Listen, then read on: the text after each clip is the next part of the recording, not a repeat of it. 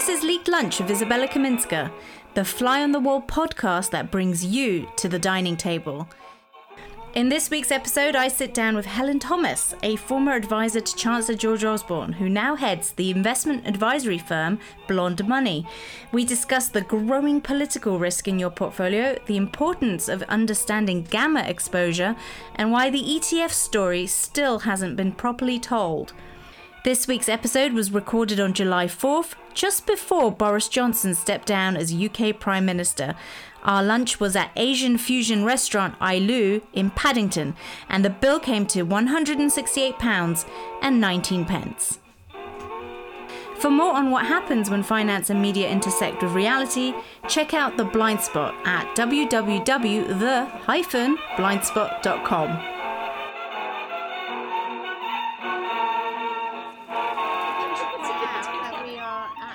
so Yes. I'm, I'm I this is the second episode of Leaked Lunch so you are the, the first episode to be properly consciously recorded yes. at least in theory oh the other one was as well it ended up being a publicity stunt um, we were was pretending pretending it was pocket dial but we are in I guess Paddington in Yes.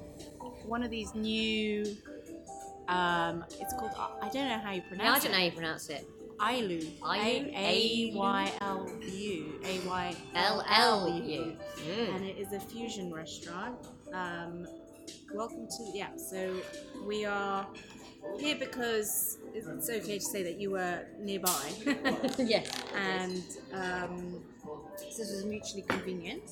Yes. And actually, Paddington is very good for me as well. Oh, good. I'm in, in Ealing, so Oh, um, nice. Oh, I'm glad it worked for you. So, and it look, yeah, so it's a fusion fusion restaurant with, I guess, Peruvian. Yeah. Well, how do you say it? Is it ceviche or ceviche? I never know how you say it. Ceviche, maybe. I, I wouldn't I wouldn't bet my life on it. Well, it's But- got that, and I'm seeing, you know, Nigerian sashimi. So Yes. Japan, Japan, Peru, fusion. happening. And might I just say a massive menu, which I like. Yes. There's lots of options. I wonder how these prices will fare in about six months' time. Yeah. So I was at a um, at our local Japanese restaurant, and the ikura was off the menu because it was already too Oh, expensive really? to source. Well, I'm not surprised. Yes, I'm not surprised they haven't started, you know, crossing things out on this menu. That will happen, I'm sure. Uh, Hello. hello. Do you have any questions about the menu? or- Well, we probably need some recommendations, maybe. Yeah, and also, is it sort of sharing? So yes, so if you have a look, the menu's kind of split into two. Yeah. So above the meat, poultry, fish, and the uramakis, so everything in this first section Yeah. it's kind of small plates tapa style, Uh-huh. and everything at the bottom are the bigger plates. Okay.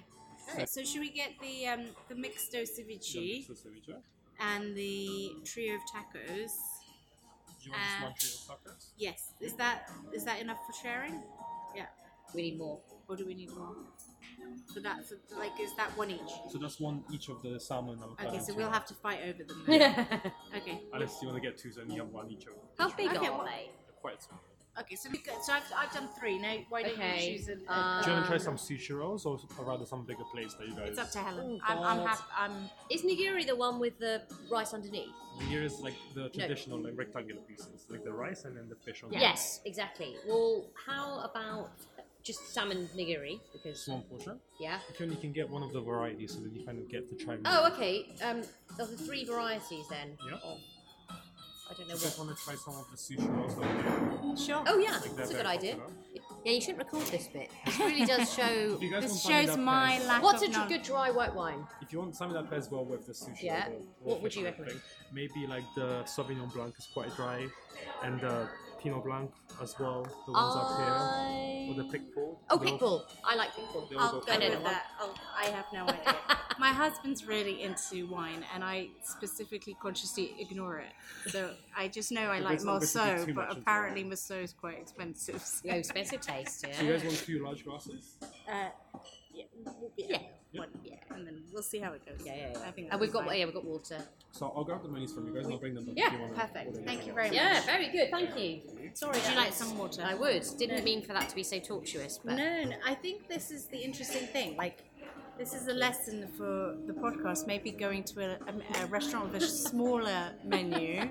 Or get people to look at it beforehand. Yes, pre Research. Pre, re, research exactly. Yeah. Speaking of which, because um, for those who don't know you, Helen, Yes. because you you are obviously the the mastermind behind Blonde Money. And um, how long has Blonde Money been Yeah. going now? Do you know?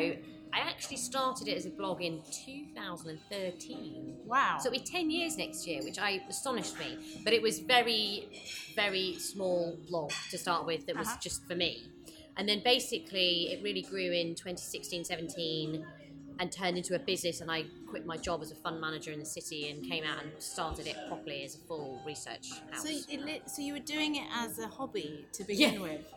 Well, a frustrated outlet, probably. Yeah. You could probably identify with that sometimes. In that, um, you know, you work in big organisations and you can see all these risks building up. You're trying to put them together, and you feel like you're screaming into the void, and nobody's willing to engage with it. So, um, and, and actually, the impetus for it was was in fact Brexit, Uh-huh. because I was at a US fund management house. Uh-huh. We had a global investment call. You know, in whatever it was, May 2016 Uh-huh. was that the month before the referendum, and I just remember on this investment call, people talking about uh, you know the Brexit referendum and not even entertaining that Leave could win. And I, I remember interjecting simply say, well, guys, we are risk, we, we are look at return versus risk, so we should at least consider Yeah. that Leave might win. And I remember laughter on the phone Right. from everybody, and Yeah. and, and that that frustrated me for many reasons, but but particularly that there's only two options on the ballot paper. So you know, unless you think it's 95% versus five percent, Yeah. there's a risk there. And even then, you could argue like the net present value of that risk, even if you thought it was only a five percent chance that Leave would win, you could you could have said it would, might have a very large impact, which you should therefore consider from an investment perspective. Well, it's, it's scenario planning. Yeah. which would be logical. Yeah. But I guess that was the interesting thing about it is that there was no scenario planning. Um, it was really a big surprise to everybody in, in Well, in London. yeah in London, right? Exactly. But it, uh, well, and we had people on the phone from Switzerland as well who were interestingly, you know, also didn't think could happen. But I, where I, what I then realised was that political risk is very hard for financial markets to deal with. It feels flimsy and complicated and unquantifiable. And that's what I wanted to do with the business was try and make this stuff quantifiable and try and flag up here is the risk, how do you monitor it? Yeah. So what should you look at? Is there a price of a particular asset you might want to monitor? Or, you know, I'm sure we'll come into this when we talk about other topics. You know, So what- how it, how politics uh, influences specific asset classes more so than other ones. Well, uh, really, more. I think of it as. Um, I always start my kind of client presentations about the Titanic, right? Right. And that why did the Titanic sink? And the truth of the matter really is, um, they they didn't pack the keys that opened up the binoculars, right? So they had binoculars in a box, but they this is an unsinkable ship. Yeah. Somebody it just wasn't high up the list to remember the key to the binocular box. So I overconfidence. overconfidence exactly classic. I mean you know this happens in markets all the time obviously. Um, and but but the, but the point is what okay fine i'll give you the binoculars but then you need to know what to look for. So I, when i say a certain asset price i just mean or is there an indicator a measure? For, for example we, we're going to talk about this i'm sure like gamma in the s&p this all sounds very technical and weird but it's important but when it comes to politics you want to look at like the marginal voter or the marginal mp Yes. and it might be someone you have never heard of and all you ever see are headlines from big names but actually it's it's this person that matters So tell tell because for listeners who might not know your background, so you you have some experience in the world of politics. yeah i should say i, I I, i'm sitting here in my blue dress Yes, today. exactly. um yeah i mean i i i've done you know i've been in both. I've been in both you know westminster and the city Mm-hmm. because i um, worked for george osborne 2008-9 during the banking crisis.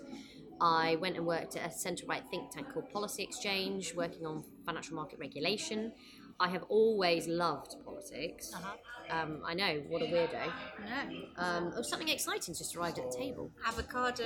Uh, Oh, it's the our- guacamole, Yeah, but it's in a guacamole. very fancy bowl. Thank you. Excellent. Here you go. Here's some uh, just to make sure we're crunching our way. Yeah, we through. are actually in a restaurant. We're, Yeah. This wasn't some weird like fake setup.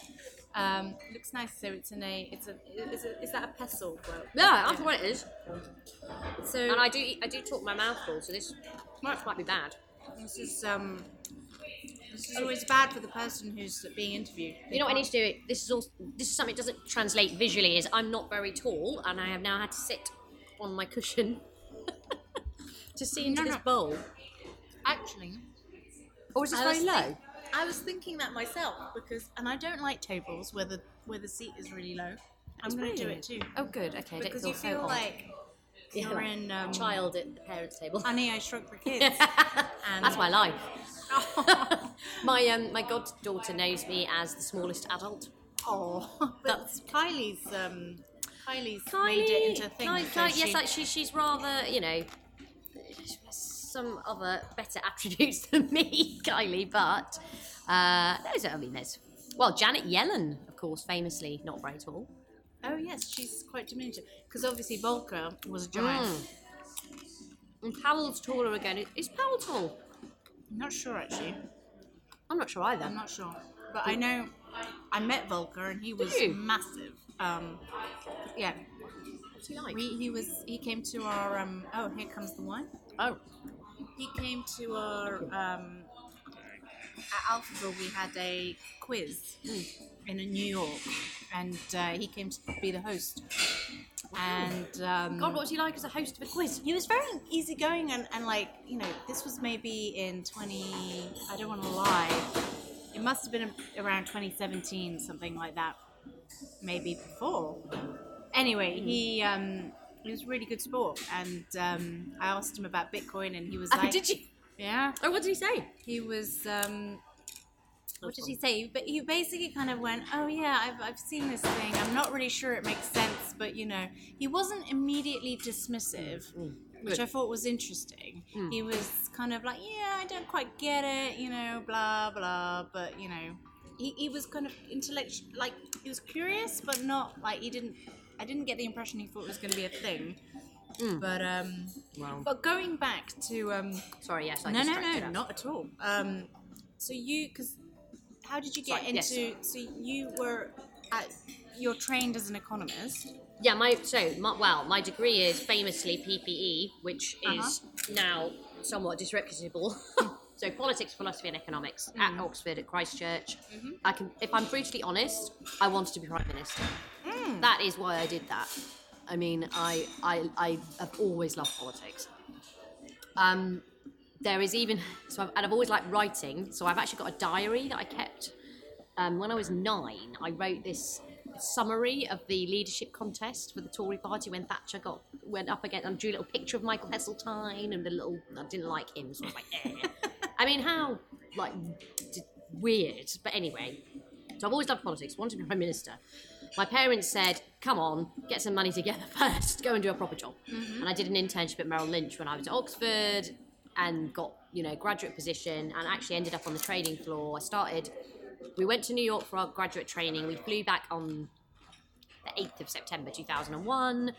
9 11 then happened, and it was obviously manic, and they got rid of a lot of graduates. The ones they kept, they put in foreign exchange, which I didn't know a lot about, but that was actually where I began to do currencies on trading floor first. Right, and that was in London. Yeah, that was a great time. So this was this is your first job out of uni, basically. Yes, exactly. So you must be class of 2000. 2001, literally. you're, we're the same. Oh. I think we're. Well, I, I did a foundation as well. So, but yeah, Oh, I'm roughly the same.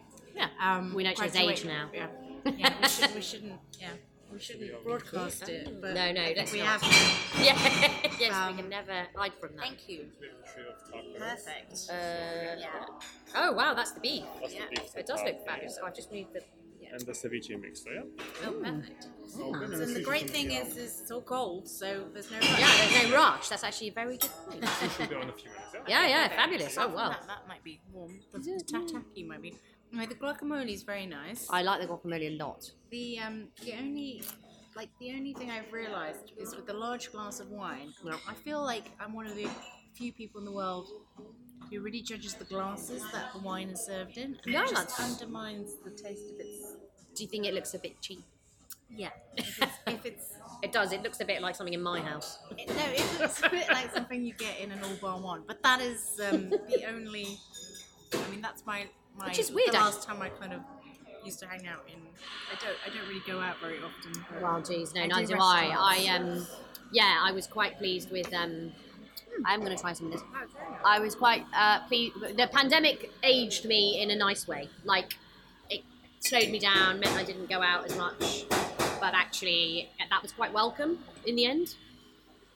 There you go. Why don't you take that there? Oh, thank So the other problem is having mics on the table. Yes, we can't- compromises the. Um, yeah, the small plate vibe. I see that now, Izzy. um, so yeah, so we're Anyway, probably probably roughly the same generation then, Hmm. and um, so you went straight to Morgan Stanley, Merrill Lynch. but sorry, Mer- Merrill But- Lynch, the other M. Well, the other failed. No, Yeah. not failed. But, but I should mention, by the way, I do think that your formative years in the markets Mm. tend to shape your expectation of them. Thank you. So for me, because it was the dot com crash, 9 11, war, a lot of market volatility. I mean, inevitably, the Fed did, of course, cut rates and things did pick back up again. But I do think that that period into which you graduate can be quite indicative of where you think markets go. So I would generally say markets people are either living the fat tails or they're Uh-huh. mean reverters, and they think it's just all going to be good in the end. And and of course the truth is somewhere in between the two. Um, but I, I recently was looking at a chart, sort of um, market cycles since 1970, in fact. And you realise, of course, that the 2008. So I had 2001 2 happened, then 2008 9 happened. Right. Then we wobbled a bit, didn't we, in like 2018, but not really. And so for me, what we had in March 2020 was overdue. But if hmm. you'd started in 2010, hmm. or even if you'd started 2007, you'd experienced 8 9, but that was it. It was such a long upswing, such cheap, easy money, and now we've just had that again. There's a I- whole I- generation of people that just don't I haven't think this is experienced it. so important. Like for me, I- think you know when I was coming in, you'd speak to kind of the old timers, Yeah. and they'd have all this insight about dot com that I didn't because like oh, dot com had just happened, Yeah. and I don't think I was switched on enough like in the real world at that time Yes, that is also. to really understand the repercussions of what was going on. Yes. Um, so it kind of like sometimes the, it's it's the stuff that happens just before you kind of wise up to the world that you're most ignorant about. Totally. Um, totally agree on that. so I didn't really appreciate the implications, and of course, like those who were like six years, seven years older than me, dot com that that was their big thing. Yeah. Um, And they had LTCM, of course. and they had LTCM, um, which I that was the one area that I was because I'd read that book very early on. Um, oh, good for you. But other than that, I think, you know, that's what I see now is like the younger kids are coming in in the easy money environment and in the crypto environment. What am I doing? Why am I putting all this? in? No, have it, have it, have it. And I took, um, I took loads. okay, good. Um, and um, Yeah, it's, and they just and no, it no always idea. fascinates me how their knowledge gaps work and it's almost a discipline to remind yourself that you can't assume they know x and y Mm. it sounds really patronizing and awful but actually um, these knowledge gaps i think are really like they really influence the market Yeah, they do. more than you appreciate I, I- think one of the things for me is that you know, I, so I came into the markets with a very macro background, but actually that period of the early 2000s was fairly dominated by quant and physics grads, maths grads, and and and I think we've had a clash of those sort of two world views. And it's still for the jury's out on, on, on maybe which is more successful, and arguably, of course, you need both hmm. but I do feel that you you do need to have an understanding of history. So I get really frustrated at the moment when people talk about inflation, which is we need to actually go back a really long way. We need to go at least to the 1970s, but quite probably probably three or four hundred years actually, if you want to start drawing any real historical comparisons. that's very true But the problem you have is that your data set is not complete because even if you did go back further than that, the, the, world is more globalized, financial markets are bigger, more liquid, more interconnected, more technological innovation. the, the irony is that for all these hedge funds and people that like to look at patterns and re- repetitive data, the data itself cannot be compared. We just cannot compare to even possibly even to 30 years ago. Yeah. Because of the people involved and the scale of the transactions and all the rest of it. One of the things that got me, and I'm sure we'll go oh, into Oh, that's a very interesting point, though. So basically, what you're saying is that these historical data sets don't really appreciate the relative proportions of the trade that's going on, mm, yeah. and therefore they might be mis- like it, not capturing the same effects mm. to some degree. because one of the things that surprised me when I started looking at it again, when I started to get interested in volatility and and mm. its and how it must be assessed. It's not exogenous; it's endogenous, but we'll come into that. Hmm. I didn't. I just simply looked at open interest on the VIX hmm. and how it exploded after 2008-9 hmm. because people went, "Oh, I could use this as a hedge, so I can carry on doing my equity investments, but I'll just make sure I have some VIX um, because I don't want eight nine to happen again." Then they got crushed because they were buying insurance that was pointless because they've got backstop by central banks. So then everyone flipped into selling volatility, which worked brilliantly. For, and it got, but, it, but it, as with so much um, selling volatility, it just gets bigger and bigger and bigger. But what I hadn't realised was the scale of it. Yeah. And that for me is quite an important market structure issue that is different from the market I began in, or even the market from 08, 09. It really only picks up in I have to look back, but maybe 2012, 2013. It's like maybe a 10 year phenomenon. And of course, as we are just talking about, some people have only been around for 10 years. So, Exactly. So they're completely so they're, they're ball just, about it. you know, and, and that's, that's great. And I don't want to criticize those people, but I think, I think we all need to be aware of the limit of our knowledge and our experience. Um, and it's just one of these funny things about finance, isn't it? That, it, as I say, it's it's a very it, it's it's deceptively quantitative because it's not really Yeah. it's got loads of data, but human behaviour is still and always going to play such a massive part in it. I totally, I, I think that's one of the things that the quants and the techies don't really, they always think that the technology can trump all those social um, influences, and it never does. Um, There's one thing that doesn't change is people. Exactly. Fear, greed, always the same. Um, and And for example, they will always never be able to eat a tacos glamorously because it just, like, as soon as you bite on it, it escapes. I was quite. I was enjoying Izabella trying to get into the taco Yeah. because because it just squirted out the side. I have not tried it yet, and I just Um, don't think it's possible to eat it gracefully. Thank God. Is this? We're not filming on. No, camera, no, there's no camera, thank God. Yeah, that that is definitely a rule that you should stick to. Definitely, um, because the tacos are def. I think they're almost like a one mouth. Well, like, yeah, but like, how big does your mouth have to? Oh, have you done that in one go? Okay, Mm. have to do it in one go. Okay.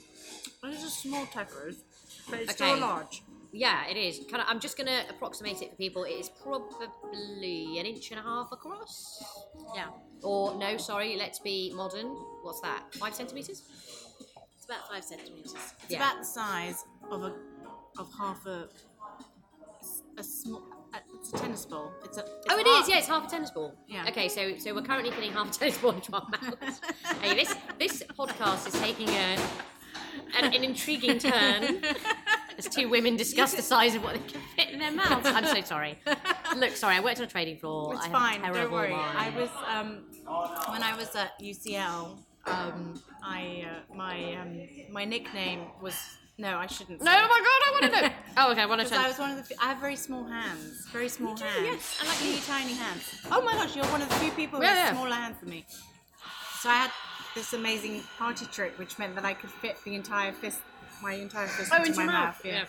Great. Nickname was related to that, but we shan't. We shan't go into that. We will will wine. We need to do this in the evening. Hmm.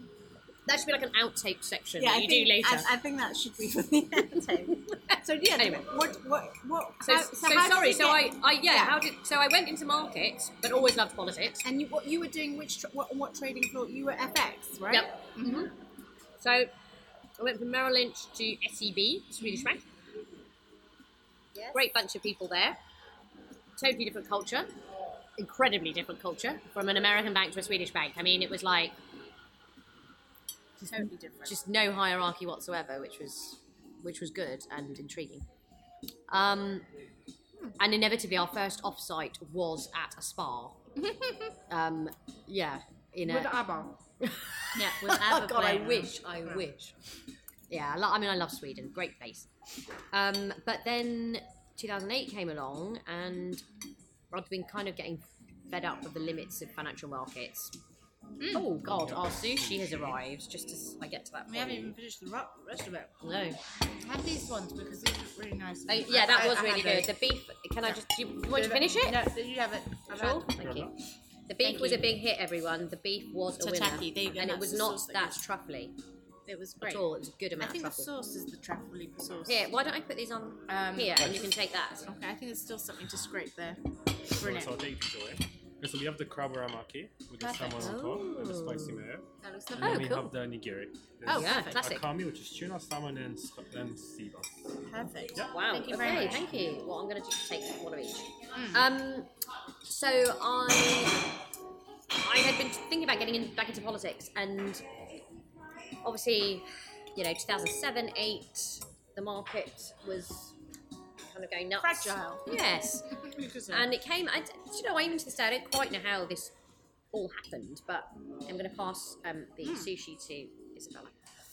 But I don't know quite how this happened, but I um, got the opportunity to, to go and work for George Osborne. Um, I think because How did that they happen? want, I, I, I still don't know exactly how the initial introduction got made, but that I do know that his team were looking for people who understood banking and finance. And of course, the hilariousness is that me at 27 knew more than you know pretty much his team. Um, no, no disrespect to them, they were a good teams, um, but they it just wasn't their background so much. Um, And George himself. Uh, was God, I don't know how old he was at that time. He was quite young, remember? I mean, George and David were young when they became the leaders of the Conservative Party. I think maybe David Cameron was like 41, maybe 41, and George was maybe late 30s when he was Shadow Yes, younger Chancellor. than us. I know, I know. Gosh, this is getting into don't the politi- don't police don't police look young these days. Anyway, um, so that's where I was when Lehman went under. I remember I was in George's office, Oh, and wow. I remember him coming in uh, that morning. It was whatever it was, Monday the fifteenth of September,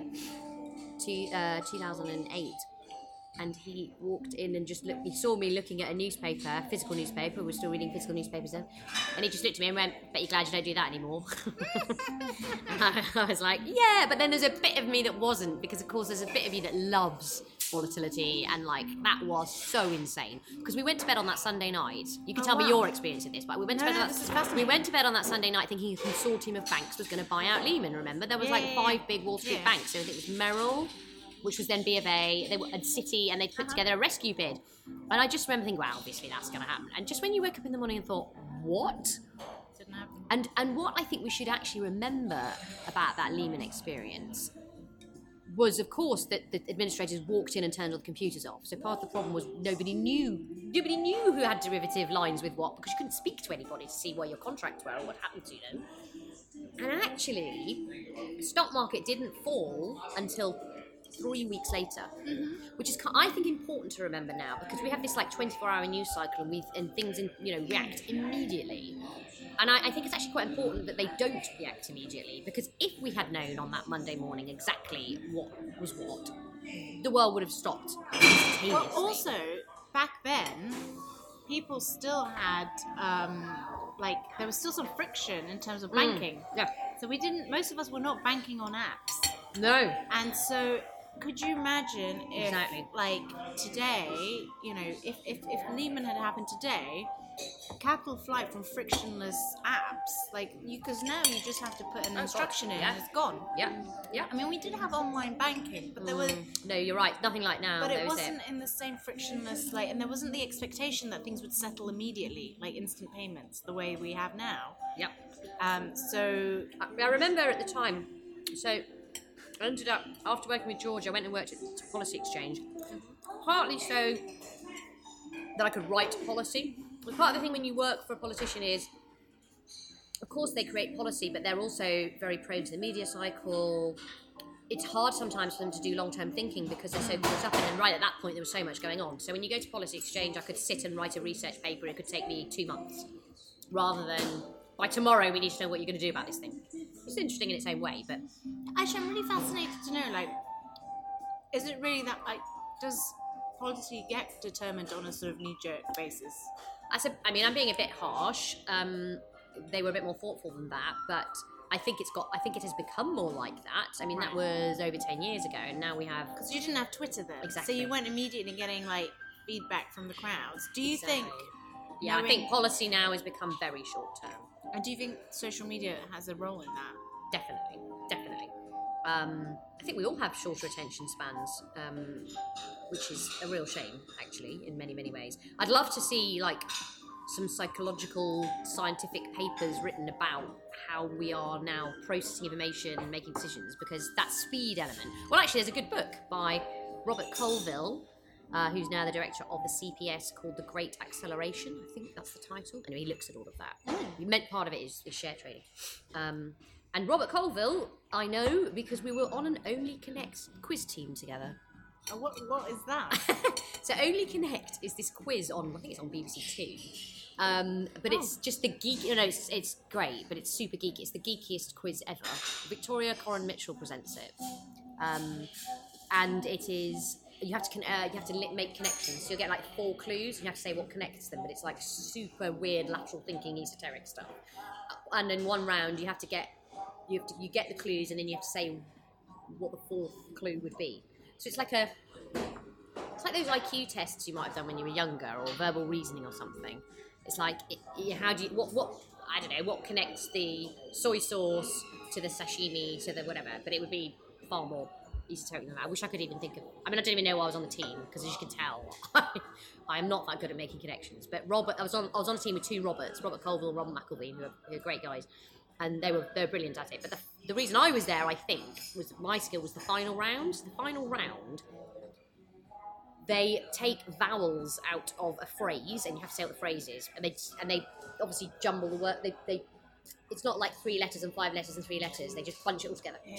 Okay. so they're like supermarket slogans Ah, right. so I, every little helps and they took they take all Oh, right. so, So all you see yeah, is like the logo V R. Y L Did you win? No oh we ran we ran we ran the one the first round we did not win the second round sad times anyway don't know why we got into that oh but acceleration yes things are speeding up our our our, our brains are definitely having to deal with more short-term information so yeah in terms of policy well i think i think the difficult part then was you had banking policy that had to be that had to be immediate because you had to Yeah. say would you nationalize northern rock would you um, make depositors whole in a bank and blah, blah, blah, all this stuff but when I went to Policy Exchange, it was about longer term financial regulation. We actually looked at this is going to make it sound really geeky, but we looked at inflation targeting.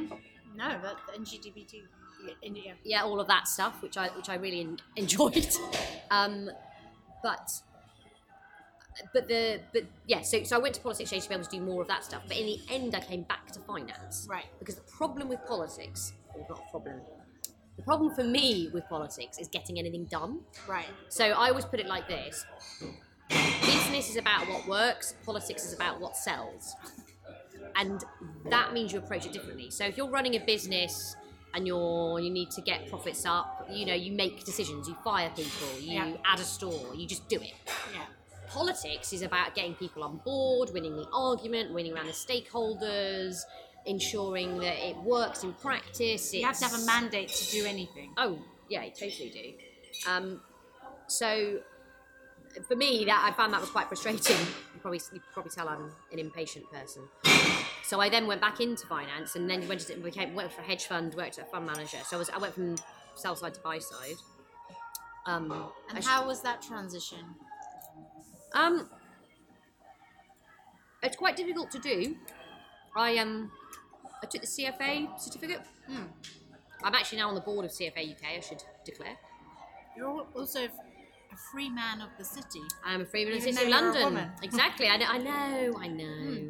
I know. Who, I, you just don't, they're never going to change it, are they? But free person, which is that. That's fine. I, I'm not really object. I'm, I don't object to it. Yeah, exactly. Whatever. I like tradition. So it's exactly. fine. And this is something that's gone on, been around for I think maybe like a thousand. the important years. thing is that they accept you as a woman, right? Yes, yes, that's true. Yeah. That is true. Um, What it, what does it even mean? well, it's it's being part of a livery company, and the Uh-huh. livery companies are all based around different professions. So Yeah. you, you know you have the ones, the candlestick makers, and the butchers, and the bakers. I'm in the worshipful company of international bankers, which sounds awful, I suppose, but um, but I, it was where I was at. And to be fair to them, you know, their goal really is to meet philanthropic efforts to, like for example. Um, provide financial education in some of the local schools in the area, that kind of thing. They're- It's a big charity, really, is what they do. They're trying to give back something um, to a community that. Well, it's funny, isn't it? The city, people, people live there, but but then there's just transient people that go into the city. So what is It's only very recently that people re- live there because it used to be that you couldn't really live there. No, I mean, I guess I'm talking more like Tower Hamlets being close Yeah. to the city and obviously, a, you know, very deprived borough, etc. And, and, and uh, you know, uh, I think my goal really with joining CFA UK, joining the livery company, is I wanted banking and finance to be professional. I just want I want people to do it professionally Mhm. because actually I come from a background like my dad's an accountant, so you know, there, you know, there's this and he, he was really keen. He, he at one point he was like a, a grader for the exams. He was very keen on continuous professional development. You have to do that as an accountant. and I, I felt like a, a profession in that way is important to be a part of because it should, by its nature, mean its members adhere to a certain code of ethics. If they don't, they get booted out. It should mean when you go to. I an accountant, you know what they're doing. But yeah. banking, sadly, has never had it, and neither really has fund management um, which is where I was. I like you know the CFA. You can't, you cannot pass the CFA designation if you do not pass the ethics section of the paper. Yeah, yeah, no, this makes sense. I mean, it's very similar in journalism because there is no. Hmm. I mean, there are journalistic unions, and there is a sort of code of conduct that is usually um, enforced by a mainstream title. But in the world of free, you know, in the kind of wild west of freelancers, and these days, Hmm. anyone can start their own website, right? Including me. um, the, um, it, the- lower entry barrier means that there's you know standards are very hard to enforce, and so that's one of the reasons I think Yeah, guild there's a lot to learn from guild structures, which is basically what you're talking about. exactly. That's Yeah, right. yeah. That's totally right. Yeah. And and God knows we self, self it's like it's a self-regulatory kind Yeah. of thing, and and really when the government is failing to regulate. I mean, do you think now, given your insight into 2008 from the political side, do you think they overshot with the regulation? Do you think it's just about right? What What's your um, need. Well, I think the banks are a lot more solid than they used to be, so that's good. Yeah. We got that right. I don't see another crisis in the banking sector. Um, I'll tell you what frustrated me and why I moved out of politics back into finance was politics is a moral debate. yeah, Okay, so you could say there should be a national health service free to all, and I could say um, no, it should only be free at this point, or something like that. But there's no, no, there is no right answer to that. Yeah. You may feel this is right because of your moral code and your Yeah. values, but there's no right or wrong. A bank is a utility. If you set it up this way, you'll get that outcome. If you set it up that way, you'll get another outcome. And that really started to frustrate me because it became very difficult to um, regulate without being polluted by the moral aspect. And I remember, do you remember, um, was it Adair Turner who said at the Oh, yeah. time about socially useful banking, or we need so banking is not a socially useful activity. yes, And that's what I mean about the political language around it, because at the end of the day, we do need banks. yes, Now, yes, okay, set it up to, you know, ring fence certain activities. To it's, it's all about incentives, isn't it? yeah, It's all Yeah. about incentives. So, I mean, look, I'm yeah, come from the right wing of the political spectrum. I'm not against regulation. In fact, you need you need. Um, do you know what? I will have a small one. Yeah, because Izabella's had to start drinking to Yeah. get through Yeah. my rant. No, not at all. It's just I did, and I do with. I've had um, I've had uh, I've had a long weekend, but Oh, not yeah, we like should, that. we should talk about. We should, yeah, we should get I need that. I need with the little one. I have a little one, Oh. and sh- so it's nice to get away and have a glass of wine. Oh but- God, I'm sure it is. Jeez. Um, But Anyway, um, but no, I also, was I was by just- the way, the record was last the first leaked lunch where Paul Murphy and Dan and I had two bottles, so it's fine. But that's normal for Hmm. for, for, for, for an Alphaville lunch. I shouldn't say that really. I Um, a lunch on uh, you know on our own clock, not not on, Hmm. official office time, of course. Um, but yeah, go on. So Well, I, I- was just going to say that regulation in and of itself is not a bad thing. right no, You need rules so that the game flourishes. absolutely. Um, so when you say did the regulation, I don't know. I mean, I Do you think they got it just about? Got probably about not right? bad in the end, really. I mean, there's been some unintended consequences that I'm not an expert in regarding. Um, Do you think, though, the people making the legislation really understood the kind of real meat of what goes on in banking? Because you and I have often kind of, I don't want to deflect because I do want to get to how you got into doing blonde money, but I think it's a good moment to just bring up how opaque banks still are in certain areas. Yeah. Well, they're designed to be silos, aren't they? Mm-hmm. In the end, that's what led me to leave one. Was that great? I'm doing foreign exchange, but I'm actually really interested in what's happening in credit derivatives. And it's just like that's not rewarded. What is rewarded is do this one thing really, really, really, really well. Yeah. Now that's not necessarily a bad thing. You know, Adam Smith's pin factory and all of that. You know, the idea that each worker will have their specialism. Hello, sorry for you. I've got a quick. Yeah, thank you very much. But um, That is a better glass. That is a better glass, isn't it? So their smaller glasses are better than their big glasses in style. No, they are. Anyway, go on. You look much more glamorous with that one. It's, it is more glamorous glass. Um, but that's fine as long as someone at the top can pick up all those tiny little risks and aggregate them up. And this is constantly being the problem, isn't it, with banks? Is Yes. they're too big and nobody really. You, it's hard to be both generalist and specialist. Yes, exactly. And in actually, that's what you need really to really keep on top of risks. Um, so where were we up to with that? But I, Um, I, I get the impression that you've become quite polymathic in that sense because you've because you've you understand banking, but you've also un- understand politics. I have to say, yes. I mean, I have to say, a lot of what I did with Blonde Money um, is to, is translating risks from one world to the other. So I sometimes feel like I'm a, a linguist, putting it in Exactly that. terms that the other side can understand. I think that's very right. And and what you were saying about the sort of um, quantification of election, um, you know, results. I mean, we all knew, we all grew up with the swingometer and all that stuff, but it's really got very s- sophisticated these days. And what was the name of the great um, the American guy who's very good at um, who does all the projections? Na- Nate. Oh, Nate Silver, yeah, yeah, Nate. But he got it wrong, right? He did, and it's been a bit unfairly criticised because I still look at their stuff. I, I, as we look, this is the thing all the time, isn't it? With data, you have to, you have to have that critical eye of, I've seen your conclusion. Hmm. Now, how did you get to it? Hmm. And then say, all right, I, I like what you've done, but you know, there's some weaknesses in your system. And of course, that is, diff- I get it. It's difficult for a layperson to understand, or anyone to understand. So that sounds really patronising. Let me rephrase that. Unless you're bothered to be geeky enough to go into the plumbing, which why should you be? It's, it's hard, but what what we tried to do with our election predictions. So we we predicted a big conservative majority 2019. We thought it would be a majority. I think 63 when it was 80. So you know, we were okay. In the U.S. election, we went state by state and said that Trump would win Florida, but that Biden would win overall because he would win Wisconsin. Um, and the but the way that we do our predictions is to take quantitative data, but the data that we believe is relevant to a voter decision. Okay. So, what is it really when someone walks into a polling booth that swings their mind? What are they looking at? And you could get really complex on that, and you could. We, we initially, when we were looking at the US, we were trying to look at like COVID deaths, thinking, did that, I mean, unemployment, was that the thing? And then we thought, no, actually, it's a referendum on Trump. Yeah. Yeah. So how do you proxy that? So then we looked at uh, the votes for Trump last time round, latest opinion polling. Um, I'm trying to remember what else we went into it. Maybe like the tribalness of the seat. So like how much of his core vote could he rely on, etc., etc.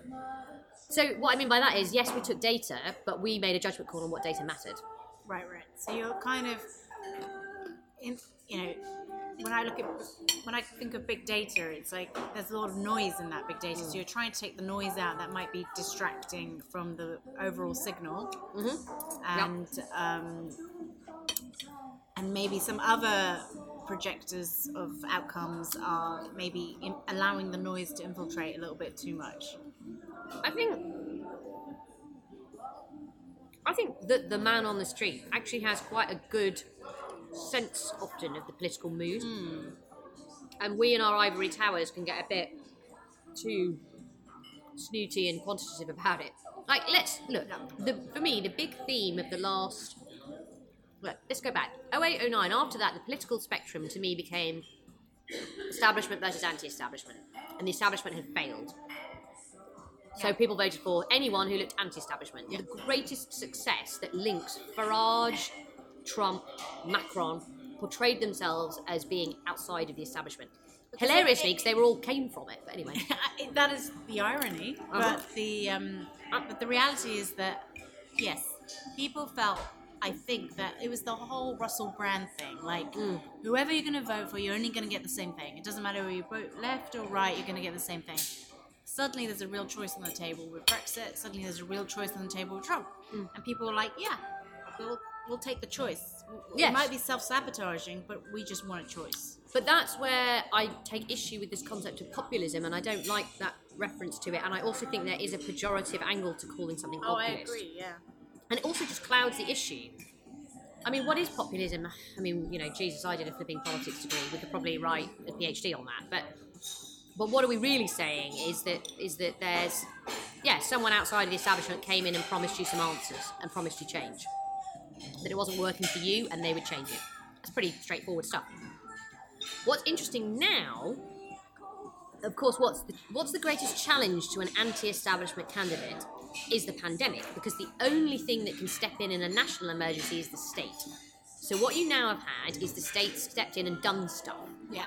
So now the anti-establishment grouping are going. Ooh, some of them are thinking, "Oh no, hang on, I, I do want the state to do certain things." And then there's a, you know, I would call it that authoritarian libertarian angle. So that's more authoritarian people, and then the libertarians are like, "No, no way, I this is awful. I hate it. I hate this. This is even worse." You know. So what you end up with is, whereas you had like a simple two options, you now got four groups of voters, and that is why so many politicians are struggling. It's why, particularly why Boris Johnson is struggling so Oh, much. that's very interesting because I don't think people have really picked up on that in markets because I think they're still um, thinking of things from the 2016 perspective. So you think COVID has changed. Changed that big time, yeah. and introduced a sort of like freedom maximizing vote, Exactly. and which is kind of like on the left and the right. It is. Again, difficult to deal with as a politician. Think of, so I realised this about Dominic Cummings actually. You know the furore, of course, about Dominic Cummings. Yeah. Um, I realised that, that his slogan, "Take back control," brilliant. That just unites everybody. Everybody feels like everyone felt they'd lost control, and it was giving them back control. But take back control for whom or for what? Now, you either think I want my government, my parliament to be hmm. sovereign, or you think I want me, my individ- me as an individual to be sovereign. They're actually two very different things. Yes. And you know, Cummings was smart by you you know getting them all together. But the problem with COVID was that there, ha- and I'm sure people who who listen to this see it amongst their friends, right? There's a schism again. There are the people who would follow the rules because the government had told them. That's what, and that is what you do. And then there are a group of people who, who are sort of innately skeptical of the government, and and actually would be like, no, I'm, I'm not going to do. it. I might do it because I want to, but not because you tell me. Yeah. And so that's why there's been some, you know, that, and that's a really fundamental political question. Yeah. And I don't really think any of our politicians are particularly well versed in dealing with it. And, and actually, I actually think it's going to make any. It, my prediction has been we are going to have weak governments because it is almost impossible to bridge that divide. And also, I, th- I don't think the government has acknowledged that divide. I don't. I think they're still sort of like. I mean, that's my impression is that those who challenged lockdown or thought it was overly severe are still kind of discredited and seen as like wacky, you know, individualists, whatever. Um, but actually, they're quite a significant chunk of society, and the government has now with the inflation crisis, presumably, Yeah. you know, now is going to be the repercussions of lockdown. So it'll be interesting to see how the message um, Well, yeah. can correlate with what's happening on the like. If there was to be another like outbreak of COVID or whatever, what what do you think? Do you think? And I think there will be, by the way. I think we are almost strongly odds on that this winter will be a vaccine evading variant. Yeah. Now, I'm not saying it will be more deadly necessarily. And of course, the way it impacts, I've been thinking about this a lot at the moment. The way it impacts different. I mean, I'm not an epidemiologist. I know we all have to be like, I know. but but we can all agree Yes. that there will be different levels of background immunity. Yes, exactly. There was actually a piece in the FT today about antigenic antigenic original sin, which I thought was Ooh, interesting. What do they say? So for me, this was very interesting because I've been very, I personally been following this story for a long time, um, and I was shocked by how taboo it was to talk about it because. What what does it mean? What's So basically, the idea is that um, the virus that you expose your like, so the flu, for example, people who were born in 1930 were exposed to a certain type right? of flu. Yeah. And so weirdly, they might be more resistant to. So if it reemerges, like Yes. 50 years later, they don't die because they've already got Got got, that- that, strain. Yeah. Um, so you get these weird system. anomalies, like where certain cohorts of the population start dying, and it might be because of the, how they were primed in terms of the initial exposure. Right. And then by the time as babies, effectively. as babies. Right, So what, how that's you are, like the first exposure, kind of determines your future kind of um, re- resilience to different types of viruses. And the idea with COVID was, as far as I understand, again, I caveat, I'm not an epidemiologist either, but or a, or a virologist. Um, the way I understand is that obviously COVID is fast mutating virus, and if you had like the original COVID, um, you were primed for original COVID, and that was um, Interesting. and the vaccines, of course, were primed for original COVID. So when you then get like the new strains, Mhm. The question is, does that priming, like, d- does it help? Whether the if does it affect your immunity if the vaccine is not as um, geared towards that original priming? Because it might. There are. I'm not an expert in this field, but there are sort of schools of thought that might actually undermine your immunity if you've had the wrong priming because it's like so the Ah, metaphor that Interesting. the metaphor I was I learned I, I heard was like it, it's like if you're watching if you think the virus is like an arsonist and he is lighting fires Yeah. so if you are properly primed against that particular virus you can recognize that he like his entire description of what he looks like Ah, yes. Right, But whereas- if not, if not, you only have a vague understanding that he only sets blue fires, and therefore you only go after the blue fires. But actually, he's changed strategy and he's now lighting different type of color fires. And I mean, this is probably, I mean, if anyone from the medical world is listening, I mean, Yeah, this is they're probably a, a disaster. Yeah. But that's how I understood it, and the idea is that the your your system gets a little bit duped potentially because of how it was originally Primed. primed. And Well, that, there was yeah. a story in the FT today actually acknowledging this fact, um, it's quite unusual for the FT. but it was unusual. And I think what annoys me personally is that the, that just debating this priming issue was repressed. Like even questioning the idea that you know maybe we should be not promoting. Um, you know, vaccines haven't been really updated since the original. Well, I was wondering about that actually. I, I, I wasn't sure. I saw that the FDA in America had said this autumn one that is tweaked for Omicron should be released. Which makes sense. I mean, look, I'm not again. I'm not an expert in the field, but it seems logical that we Yeah. need to upgrade them. Yeah, well, of course. Well, of course. The, so we talk. I we kick things off with our discussion about you know historical parallels. Never before, never before hmm. has a vaccine been deployed at this scale and at this stage in a virus's mutation. So, you know that that it's we are literally living and breathing an experiment. Now, it's an experiment we've had to do. I'm not you know criticizing it in any way shape or form but but i come at this from what are what are the risks as i as i look ahead it's that the virus is constantly mutating. It's uh, of course it is to survive. And we also know that immunity wanes over time. We know that. This is the data from the vaccines is that it wanes over time. So we're in for quite a difficult winter if a vaccine evading variant, now it may not be more deadly, who knows? We just don't know about that. But but I think it's going to be quite. I think it's going to affect different countries differently. If you know, in, in, if you're a pure scientist, you'd probably be fascinated by this because what you're going to be able to do in real time is take like populations, literal populations that you can compare, Yeah. and look for what you've said, which is, well, did you actually have a really bad um, first phase? Yeah. Or has it been more recently that your population was infected? So it may well be that some countries, just by nature of that, Just because exposure.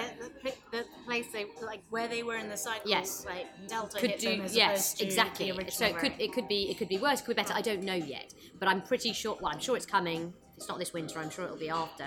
And it's it's going to affect different countries differently which might sound an annoying thing to say but i but what it what it sh- what it should remind everybody is that from an economics perspective well there's two there's two clear conclusions you can draw one from an economics perspective the world economy will remain highly inefficient. Yes. Supply chains will continue to be under stress. Yeah. That is going to be a problem. that is That's a given. Yeah.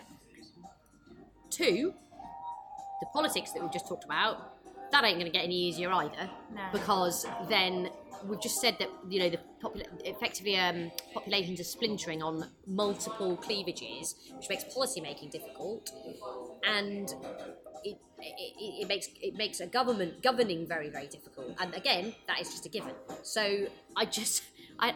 Everyone thinks I'm this gloomy person. I'm actually not a gloomy person at all. I'm quite a cheery person. But I just look ahead and think, yeah, it's going to be a pretty shitty Q4, to be honest with you. I mean, we're fine once we get through that, by the way. I And think. well, how do you think the political mood will change given inflation? Like, Well, yeah, we haven't even talked about that, have we? Yeah. Um, part of the reason we haven't talked about it, it's all anyone ever wants to talk to me about and has done for 12 months. And I almost wrote a piece, I think I did write a piece called Forget Inflation, which was going to have a bit more of an aggressive title that didn't think swear words would get through people's spam filters. But what, what I was driving at was inflation is a symptom, not a cause. yes.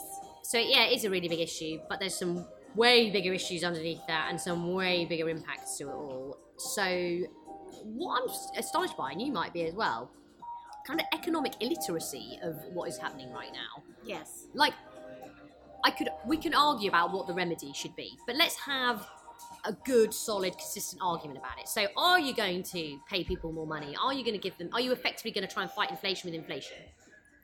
Or are you prepared to take the pain, which will be demand destruction, to bring supply and demand back into sync? And both require honesty from politicians and an, an understanding of the long term, and we're getting none of it. Honesty from pol- politicians will be will be hard. um, but yeah, I, I agree, and and certainly with the whole strike situation now, Yeah. you know, that is going to be the biggest force pushing for higher salaries. And once we get the wage spiral situation going, Yeah. um, I'll, I'm quite interested to see how it will impact the gig economy. Whether, Ah, um, yeah. Because obviously you've got now this entire labour force that came out of, um, It's just one. and also you have to have the ceviche. Oh, sorry, I didn't No, see no, the sorry, ceviche. sorry, no, I've been do you saying- need anything else? I think we're okay for Yeah, now. unless do, do you want to? Maybe if you bring the menu, we'll have a. Oh, yeah, yeah, that- yeah, for fair. the sake- Yes, they did. But yeah, the gig economy is quite interesting because I don't think they have really, um, like, obviously a lot of people left the workforce during COVID Mm. and they took up work in the gig economy and it worked for them and it was a better way of life and um, especially with content creating whatever and there's like loads of money sloshing around in the system so Yeah. and there's furlough and there's you know fine. Um, but will will that actually will that survive an, a proper inflation? I don't think so. I think um, it'll be interesting to see how how the um, price pressures filter through. the because like something like Deliveroo, Yeah, interesting. if they if you have to actually raise their the, the wages there, most people just go and pick it up, pick up a delivery. That's a really interesting point. I mean, that's, That's my impression. really, really interesting point. the lazy Yeah. factor is, you know, I don't think we'll be able to. Um, Well, I it's mean- such a turnaround, isn't it, from basically deflation for so long? Yeah. Um, that again, an entire generation has never known anything else. I mean, I haven't really. Se- well, I say I haven't seen much inflation. It does like, annoy me a little bit because remember 2010-11 in the UK, CPI hit five percent. I mean, I, It's not I- 9%. I remember before 2008, 2007 presumably, when there were a lot of letters Mervyn King had to write. Mm, that's right. You're right. And he was, it was going over 3% back then, but that was hardly problematic. No, I know. I know. To be, I, I remember, like, as a Pole, I remember my granddad, you know, coming with, you know, I remember every time I went to Poland, the money would change, but, you know, that sort of stuff. So I, I remember it in my deepest, darkest, like, youth, but to be honest, yeah, as a seven year old, you don't really register things the same way. But, um, but what I'm interested in is obviously, um, speaking of like the COVID inflation bridge, yeah. you, you've worked with Matt Hancock as well. I have. I helped him write a book on the financial crisis, actually, So, yeah, called Masters of Nothing. And yeah, and how how was that entire experience? And what what is the real Matt Hancock like? Matt is a good person to work with, incredibly dynamic, very driven, very focused, and let me tell you, um, keen to get things done, which a lot of MPs are not. A lot of MPs like talking yeah, and not doing.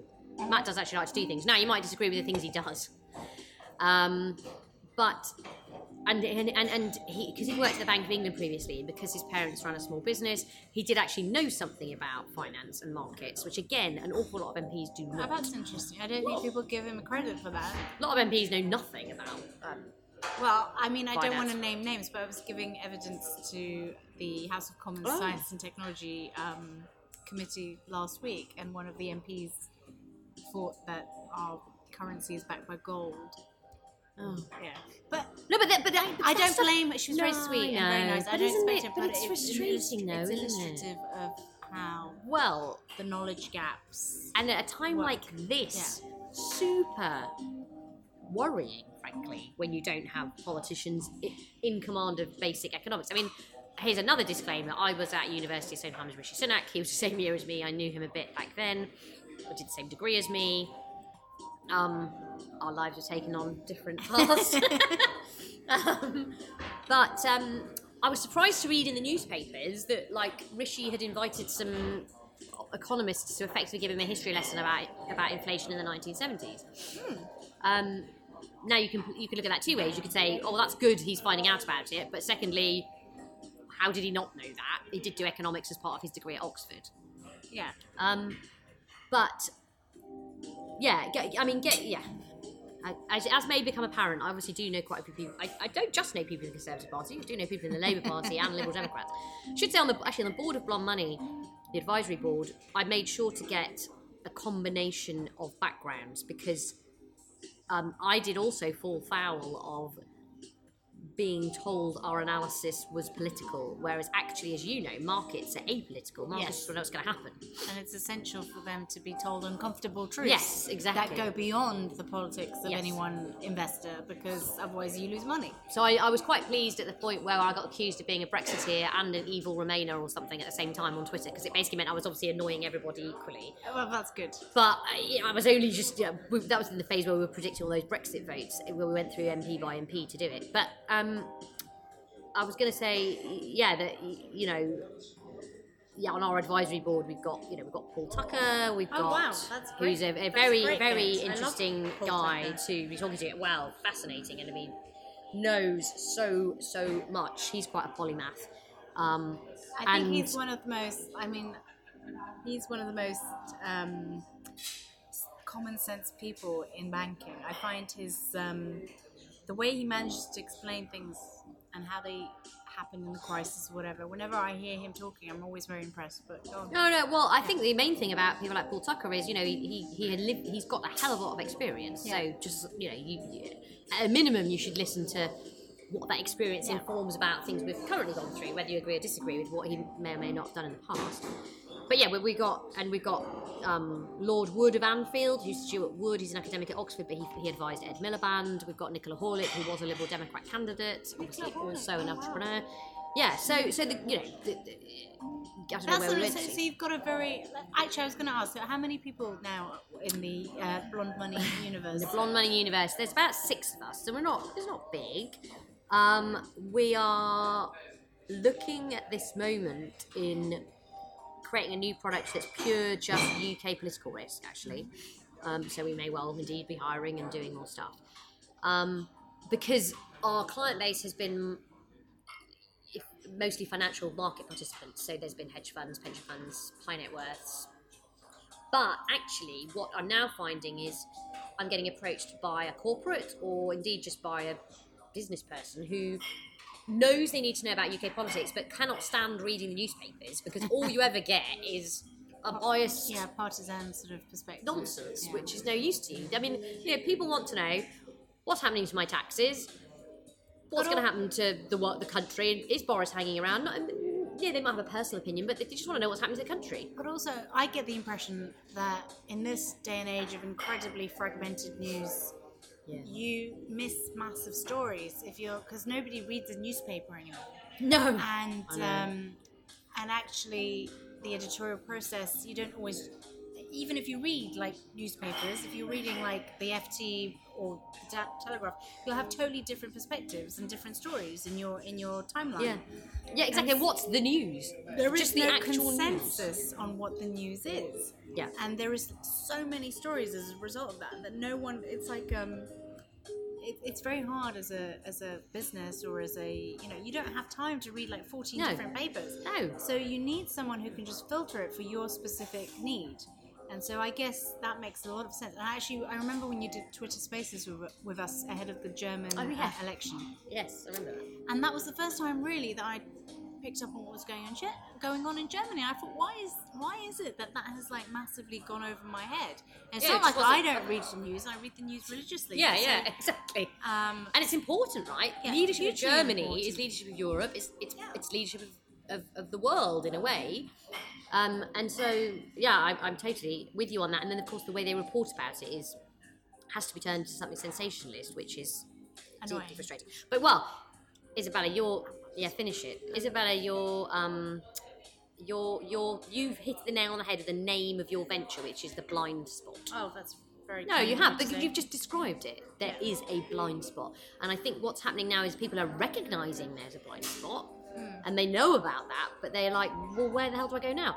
And the thing that, so there's something we do every day. We write, it sounds simple. We write an overnight wrap of the news stories. You've been getting it. Yeah, yeah, yeah, yeah. And it's just like really six useful. six bullet points. But it, and it's something I did as, um, But the, the key thing about it is that less is more. yes. Like actually. Well, my COO tells me that was. No, no, but it's really important because I can read your, um, you know, daily digest and I can consume it in the morning and feel informed without feeling overloaded. I think Exactly. That's, that's, that's how, and that is how, how it's supposed to set you off. And it, it came about because I used to do it every morning when I was working in markets.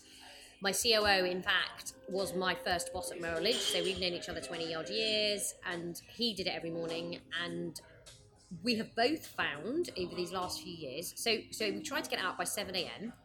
It takes us longer and longer because we go through reams and reams of stories and we, we discard most of it because it's opinion. It's not fact.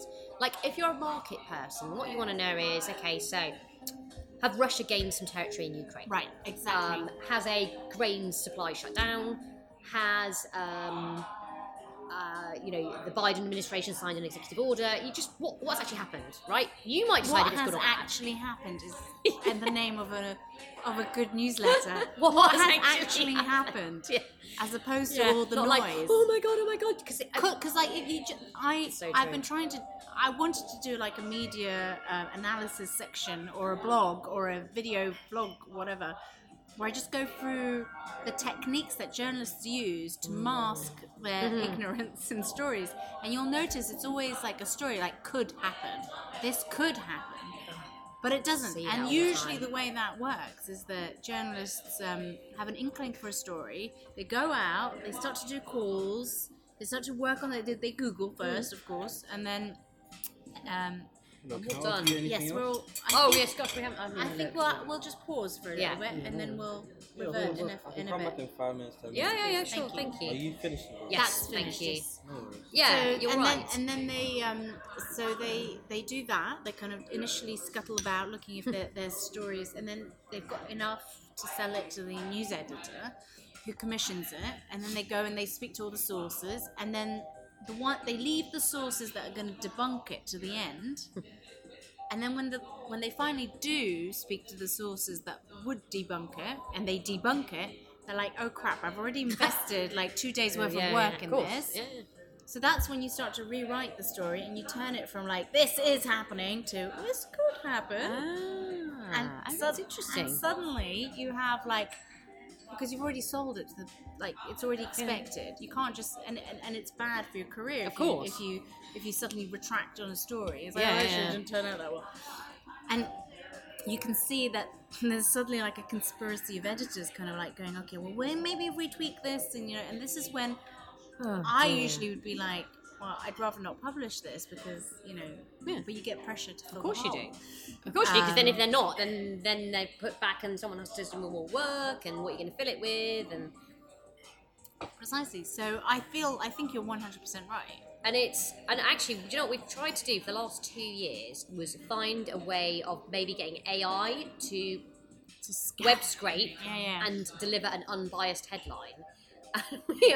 If anyone's listening to this and thinks they can do it, please contact me because because we've struggled to find anyone. Everyone goes, "Oh yeah, that's really easy." N- Can never do it. I'm not saying they have to do the whole thing. Maybe do eighty percent of the work, and a human being comes in and does the, does the last twenty percent, makes it more intelligible or something. But but it's it's it's, it's, I think it's actually quite important for financial markets. I mean, it's important for everybody actually that the news has become this way. But really, for financial markets, they're supposed to create a price based on the discounted information currently known or probabilistically known in the future. Right? It relies on facts or a um, you know, you know, probable outcome of facts, and they're not getting facts. No, because there's a lot of noise and, and and and you know I would say propaganda as well. Like Oh whatever, God, there's a lot of that. Well, I what- mean, thinking, irrespective of one what- thing I would always say, I, we should maybe do something on this, like how they write articles. Because one thing I picked up, sadly, in the FT, which I think was didn't used to do this, you get the lobby groups. So there was a classic one like British Poultry Council saying there'll be no turkeys at Christmas. Oh yeah, Oh my god! And then by the way, there were like too many turkeys. At yeah, and no no pigs and blankets and whatever. Yeah, Yeah, and and, and I, you know, I, to, I know PR. I don't have a problem with PR. I understand why industry bodies make these stories and give quotes and do give data. I get it, but they they're, they're selling a perspective, right? Not a fact. Well, you know, when I was uh, leaving the FT and I had like some insider info because I knew what I was going to do next and nobody else did. And I found myself, uh, like, for the first time in the position of a, a, a power broker PR. Where I could PR myself, and it was really interesting to see how, like, you could so easily, you know, like you there's this temptation to like over egg your story or manipulate it and and you end up kind of you know sowing disinformation here to then blah blah blah create intrigue and drama and then you realize well this is what prs do and um, is, and this yeah. just cre- pollutes the entire information space and to the point that signal is is almost impossible to determine and somebody quite smart um, told me and i think this is very relevant is the problem with pr and lies generally so they're exponential whereas truth isn't so they always crowd out the truth because like That's example- interesting. Why why would you say? Why do they well, say for example, like we could come away from this lunch, and you could like in, either of us could lie about the truth, that? Mm, and there are all sorts of multiple lies we could tell about. There's only one truth. I see. Yeah, of course. and um, and so that whispers. yeah, so by whispers grow. definition, by definition, the lies end up kind of until until there's a jarring moment where it has to reconcile with reality, and then you like are exposed with your pants down or whatever, whatever it is. But um, but that, that brings me to another point that you have been focusing on, which is gamma. Yes. So what? How would you explain your interest in gamma and what it and the significance of it for markets and investors? So my interest came about because I'm a big macro person, as should be evident. I believe in macro fundamentals driving long-term asset prices. Right. But over the last 10 years or so, it is clear to me that information and news, as we just talked about facts, were not affecting prices as I believe they should be doing. And I- believe it is to do with a, large part of it is to do with market structure, which relates to this concept of gamma. So, so where I said to you the price of an asset is all known and probabilistic information over the future discounted to now, it's not always because sometimes the market is distorted um, because we've had an awful lot of interventions. Now, I'm not saying the interventions are right or wrong, it's just how it is. Gamma is one way of interpreting this market structure.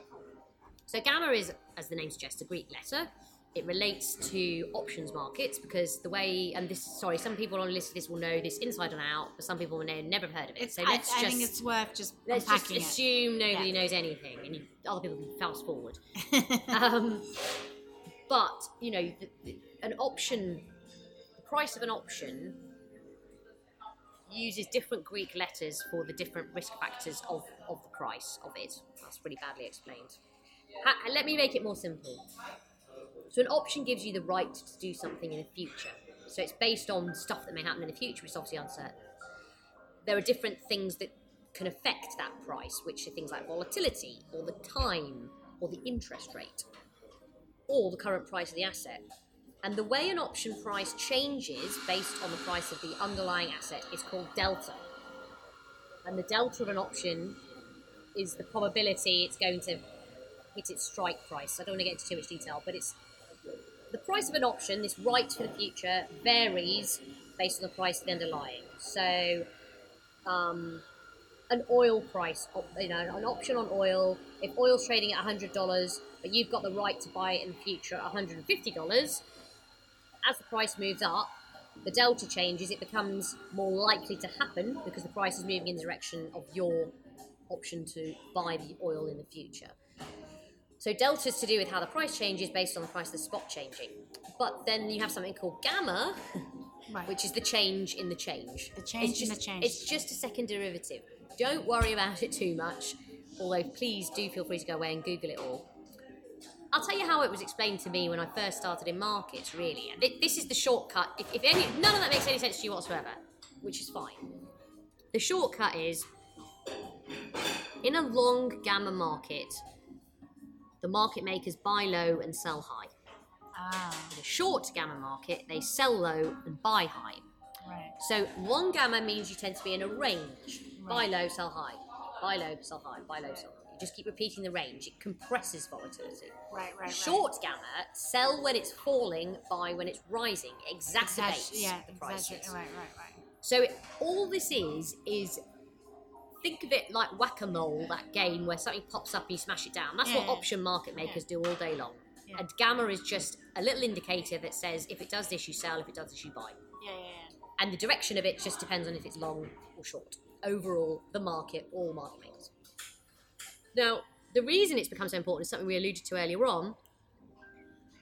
There are now so many people trading volatility in and of itself that this hedging behavior has come to dominate. Because, and I'll tell you this, this is something I learned from being on a trading floor in my first job and sitting with the option desk. The only people who have to trade every day are options traders Interesting. because time time Keeps affects ticking. an option yeah it's Yeah. an option it's a choice it's a chance in the future. And so as days progress Yeah. you've got to do something. And when you, because an option so, so when you buy a vodafone stock you want the price to go up you don't want it to go down. That's your thing that's that's what you do you're long of the stock. When you're an options trader you're not just looking at the price of it, you're looking at time, you're looking at how volatile it is, you're looking at interest rates. There are all these different things that affect your option price. And you can, by whack a mole, every time something happens, you can you can slam the, the mallet down on the mole's head, you can remove that, you offset it, you get back to what you really want to be focusing on. Because trading an option is like, instead of just doing one thing, you're doing five things. Yeah. So four of those things you might not be interested in, so just clear them, just net, hedge them, net them off, get rid of them. Get to the one thing you're interested in, which often is volatility. So gamma gamma is this daily trading, which because actually options in the S&P 500 are a lot of them are over the counter. Sorry, sorry, that's not right. A lot of them are exchange traded. They're listed. You can see them. You know what's happened. You can you can quantify both the open interest in these things and also the size of them and the direction that most people have. So there are these people out there, and the one I follow, as you've heard me mention many times, great guy. His little his, his company is called Squeeze Metrics. Oh yeah. He's a lemon on Twitter. That's his little avatar. Yeah. Um, but that's all he does. That's all he has. He has he's a data cruncher, and he can just aggregate up all of his activity and say long gamma, short gamma. That's it. Yeah. He does more than that actually, but it's and the reason that I have I care about it is I've realised over these last ten years that the scale of volatility selling leaves the market makers so long of gamma that they're constantly buying and selling, buying and selling, nothing happens. volatility just gets completely compressed. Hmm. And that means that what I see as a risk Yeah. cannot be reflected in the price because it's just overwhelmed by this buying and selling, buying and selling, buying and selling. So it So the crowds price- out the real risk. Correct. Crowds out the real risk. So what you have to look for all the time is when do we flip into a short gamma situation? That then allows the risks to be priced. Ah, Which is okay. why you could have a remark. This was you know years ago. You could have a remark by Trump that, that didn't move the market at all, and then three weeks later, it totally moves the market. Yeah, because there is this sort of like definite pattern where suddenly a story will go viral and have an influence, even though it's like You're like- nobody cared about it three weeks ago. exactly. Because it, think of it like, Because it's A suddenly like, it feels like you. the white market suddenly wakes up to a risk. but yeah, but that what's happening is you, the market is being bound like in a straitjacket by these gamma traders, Yeah. and then they loosen the cords, And, then they're allowed to price in a bit of a new risk. yeah, exactly. And then when they do, they have to overcompensate, presumably, and so it kind of like it can exacerbate, but it exacerbates both directions. By the way, often it's often thought of as relating to big down moves because down moves in stocks tend to be bigger than up moves, which is true. But it, it can just mean volatility. So you can go down three percent one day, up three percent the next, which is where we have been. We're currently recording this in the beginning of July. Yeah. We have had a much shorter gamma situations. I think it's about seven weeks now, yeah. which pretty much chimes with the volatility that with we've the seen. So, so the gamma coincides with the volatility, and yeah. So presumably, this is not going to be a quiet summer then. Well, we have to wait and see what happens to these options trading. So. Yeah. what drives the options trading. So here's the thing, and I think this is I think this is an intuitive thing people can get, which is if you're really worried about the world and you own risky assets like stocks, Yeah. you can buy a put. That is effectively a insurance. Insurance. Yeah. Meaning, if the price falls, your option goes up in value. You may be losing money in your stocks, but your option's offsetting it. So it's like a hedge. So lots of put buying might show people are scared, but but it, but the action of buying the puts creates a self-fulfilling flaw under the asset because of the size of what this is, it's only because of the size of this market that, that this has happened. Yeah. It sometimes happens in single stocks, and you'll sometimes see it in things like Tesla and you know things like that. But but broadly speaking, the more worried people are about the downside, the less likely it is to happen. Yeah. So I, I actually think that's kind of an intuitive Yeah, life thing, sense. right? I mean, Yeah. that's, like the shocks that happen in your life are not the things you've worried about. Yeah, yeah. They're just shit that It's hits the unknown from- unknowns. Correct. That are the worry. Exactly. So what? So a market is more likely to crash at a moment of hubris and complacency. Now, what happens in hubris and complacency? You stop buying those puts because that's just wasting your money buying it. It's never going down. It's never going down again. It just goes up every day. Why am I bothering? Yeah, yeah. Why buy buy upside upside? Lovely, brilliant. Um, and it gets to a point where people get so G'd up on making money, they're like, I'm actually going to sell options. I'm going to, because when you sell an option, you receive a premium. Yeah. Yeah. You take the other side of the insurance contract. So you're like, yes, I'm long this stuff and I'm Yeah. selling puts against it and I'm selling calls against it and I'm doing all sorts And brilliant. that becomes a consensus trade. and that becomes a consensus trade. And then that Yeah. complacency is when you get the crash. Yeah. So, um, Because there's an air pocket on the other side. correct. And that is where we have been in these last eight, six to eight weeks. Actually, is that not only is there a short gamma position, but there's, there's actually not. There's actually put selling going on. Yes. Now, I get it, and I tell you what, the, again, the intuition on it is, and I, I get it from some of my clients. They say to me, well, it's, S&P's fallen 20% already. It's not going to go any further. I can't sell it here. Yeah. Now, why would you think that? Why would you actually have that intuition, right? So, what's that based upon? That is based upon, I would argue, Pavlovian response, response to central banks backstopping markets, which is they drop, but don't worry, the Fed steps in, it goes back up. emptor is gone.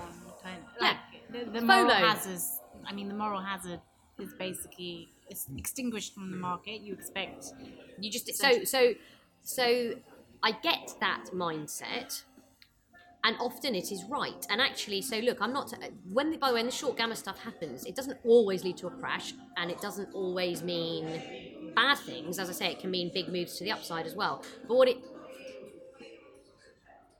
why would you think that just because this is always an important thing about being a trader or an investor? Why does the price matter to you? Yeah. right? Do you think this is a good investment or not? Hmm. Just because it's fallen 20%, does that affect why? I mean, of course, psychologically it does, right? Which is you know, is where markets are all about psychology as well. So now you might think that. So you might think, oh, I can't possibly sell it here. No, no, no, no, no. I, I, I'm, I'm buying. I'm still buyer. This is going to go back up. Um, and and then you might, yeah. You, well, the, what we're seeing at the moment is people not just not just not buying puts. They are selling puts. There is net selling of puts going on. So that basically tells you nobody thinks this is going lower. Yeah. Now, And why do they think one that? way risk? It is one way risk. And why do they think it? Because, to be fair to them, the Fed have The Fed, always yeah, stepped in. failed it. But it's not just that the Fed are no longer going to step in, they don't want to step in. They actively want tighter financial conditions. It has been in all of their statements, all of the minutes, everything Jay Powell and a number of others have talked The about. market thinks demand destruction will happen, and that will like spook the mortgage market, and then the Fed will have no choice but to come Yes, it's the all bad news is good news thing. Yeah. And But actually, I, I mean, my instinct is to agree with you that this isn't the same binary choice that we had before because in a deflationary mindset, yeah, the Fed can step in because there's no real downside to it. and they have to actually, because it's only the monetary authority that can deal with deflation. It's a bit like coming to a car crash, which is already burning, and then th- throwing lighter fuel on the situation. Yeah, just kind of clear it as quickly as Yeah, possible. it's not really gonna, yeah. Whatever it takes has flipped 180 to whatever it takes to stop inflation. So are you quite are you quite pessimistic then in the next six months or so? It depends what you mean by pessimism. I mean, I mean, do you think we'll be here in like twelve months' time, being able to have a nice sushi lunch, I don't know. Actually, I think. Well, I think um, will it be beyond our price? probably, Capacity. probably. Well, pro- here's the irony: 12 months, six months time, it will be. In 12 months' time, it won't be. I think we're now in these increasing mini, mini cycles. This is the other thing that Oh, frustrates that's very me about inflation. Oh god. Mini cycles. Yeah, that's very interesting. So the other thing that's driving me nuts about inflation is, and I understand why, we think it is showing us something about a business cycle, right? Sorry. Would you, Oh, hello. would I'm you so like, into are you this still, now. Are you still hungry, or would you like something sweet, something? Yeah, Yes, if you before like, I- I can show you our dessert menu as well. Do you have a dessert menu? Well, we we could have desserts, or you could have something else. Um, How hungry are you? I'm okay, but like I will if you want something else. Have you Go had for our sushis? I could Sushi's do. amazing. Have you had we had sushi. We, we, we had we had the Yeah. roll. We had We the had a roll. yeah. We had nigiri. Actually, the sushi was very nice. I have to say. I was thinking we could we could maybe just do another six piece the six pieces. Yeah, do it. You What was for it? The yeah the, the six pieces of nigiri. Perfect. Nigiri. Yeah, Normal. let's just do that. That's And um, and a, another sparkling water. Yes, please. great, That'd be great. great. Especially before I'm about to launch into my vendetta. Yeah, exactly. inflation. go go. So so mini cycles, inflation. You're Right. annoyed with the other thing about the Inflation, we're all focused on it because it affects our lives, but we're also focused on it because all the central banks target it. And why do they target it? Because it is a good, quick, easy way to say where are we in a business cycle? Is the mm-hmm. economy overheating or is it falling into a recession? Fine. That that we are not in a normal economy, and all the talk of going back to normal is far, far too early anyway. How could you possibly think we're in an economic, a normal economic cycle? We had a, had a once in a century pandemic followed by a war, an economic war, by the way. I'm not just talking about the land war in Ukraine. Yeah, yeah, yeah. You know, the West is trying to get Russia out of the financial system. That is that is massive. So so inflation it, it, so we're going to be we've got these massive jumps in supply and demand in goods markets in the labor market in in the services market in, in every market. Yeah. and it, it takes time to equilibrate. The reason we have so many vacancies is partly because some businesses have survived that shouldn't have done and is advertising for staff that don't need to. And because some people don't have the skills for those jobs because we're also in the middle of a technological revolution like we were in the industrial revolution. So the people who were like hand knitting stuff have been Yeah, replaced by a machine. Yeah. so so that doesn't resolve itself in 6 months or 12 months or even 3 years. And I'll tell you the piece that I wrote 6th of March 2020 I wrote it all comes to naught with like a pun on the naught with it I wrote it N O U G H T because I said all interest rates are going to go to zero because is so bad but all of the intervention will come to naught because we cannot stop the complete recreation of our economy into a whole new economy. And I drew a little chart which got much derided, and you can see it on my Twitter feed. But it was like I wrote it, did it by hand. This was March 2020, right? So I wrote what people hope, and I did a little V. where the economy never dipped below zero. Then I said what people fear, and I did a V that did go below zero. Like, oh my god, well, that might have a recession. That might, and I was like, the reality is we drop and we bumble along at the bottom, up and down, up and down, two or three percent GDP for ten years Yeah. until we get back again. And I don't. People have said that is really gloomy. I. I don't think of it as gloomy. I think it's kind of quite exciting. I mean, these are massive opportunities. Some companies are going to do brilliantly out of it. Yeah, because now is, I would you say that there's a sort of focus now on real um, productivity in some way? Yes, absolutely. I mean, we are we're now we've accelerated technological change. We've made that leap to working from home. We could have done this over Zoom. I mean, I would think in a couple of years we could do this easily over virtual reality or augmented reality, and you could send round sushi to my house, and I could send it to your house, and we could do it that way. And I, by the way, I'm a I like that. I embrace that. I know people think it's a bit dystopian, but I think it could make life much more efficient. Um, Yeah. it's it's I know it's the, the, of course we're human beings. We still need human contact in some Yeah. degree. But actually, I should say to people listening to this, Izabella and I have probably known each other Two, three two years? or three years. Well, definitely pre but we've never met, No, no, right? no, we have no. never physically met. Until but now. but I don't think that affects our relationship. No, it doesn't. But it, I think it it? enhances. It I, does. I think It's good I to meet For me, I am person. still a kind of meat bag person. I like physical interaction. I think it's very important for. I also think like interaction benefits from physical expression and feedback. Yes, and that is at the moment really difficult to do virtually. So I, you know, the, I can see your body language. Your, I'm looking at your into your eyes. It is, um, and, and we are human beings. We're not robots. You can't. Really Metaverse might that. change that. I think I'm- you I'm might, a you might be able to express a bit more. believer in the metaverse actually I, I really embrace it i tell you why because last summer i went to visit my friend in cornwall and she's got like um, a 12 year old son and he um, he had us on his oculus rift Yeah, yeah, yeah. It's and we were really doing amazing. Uh, yeah and we were doing and the things you can do now it was with people I already knew so perhaps that's it but it was fun it was it was good i could totally see it happening um, anyway There are, I mean, I agree. I think it is. Um, it's got a lot of potential. But but what I'm saying is that just turning around and saying inflation is 10% and they need to hike 200 basis points, fine, but that's sort of missing the point, yeah, which is that we are going to have a radically different economy. yeah, it's a paradigm shift in my Exactly, opinion. it's a And, paradigm shift. um, Totally agree. and I don't think uh, people have necessarily cottoned onto that yet. Um, No. And yeah, and, and that's what I mean by that when we talk about the Fed and what they're doing, it's not a normal cycle. They they've got the risk now of you mentioned it, the wage price spiral. So they're- it's all about the expectations channel, right? And they've got a point to be fair, but who knows? I mean, you talked about you know this sushi lunch in six months or twelve months time. We could have a situation in six months where there's like mass unemployment, prices have dropped by another ten percent, and then in a year's time they're all back up Yeah. twenty five percent, and Do you think though, with like these mini cycles, with the gig economy and everyone being much more fluid in some ways, so you will be almost like able to.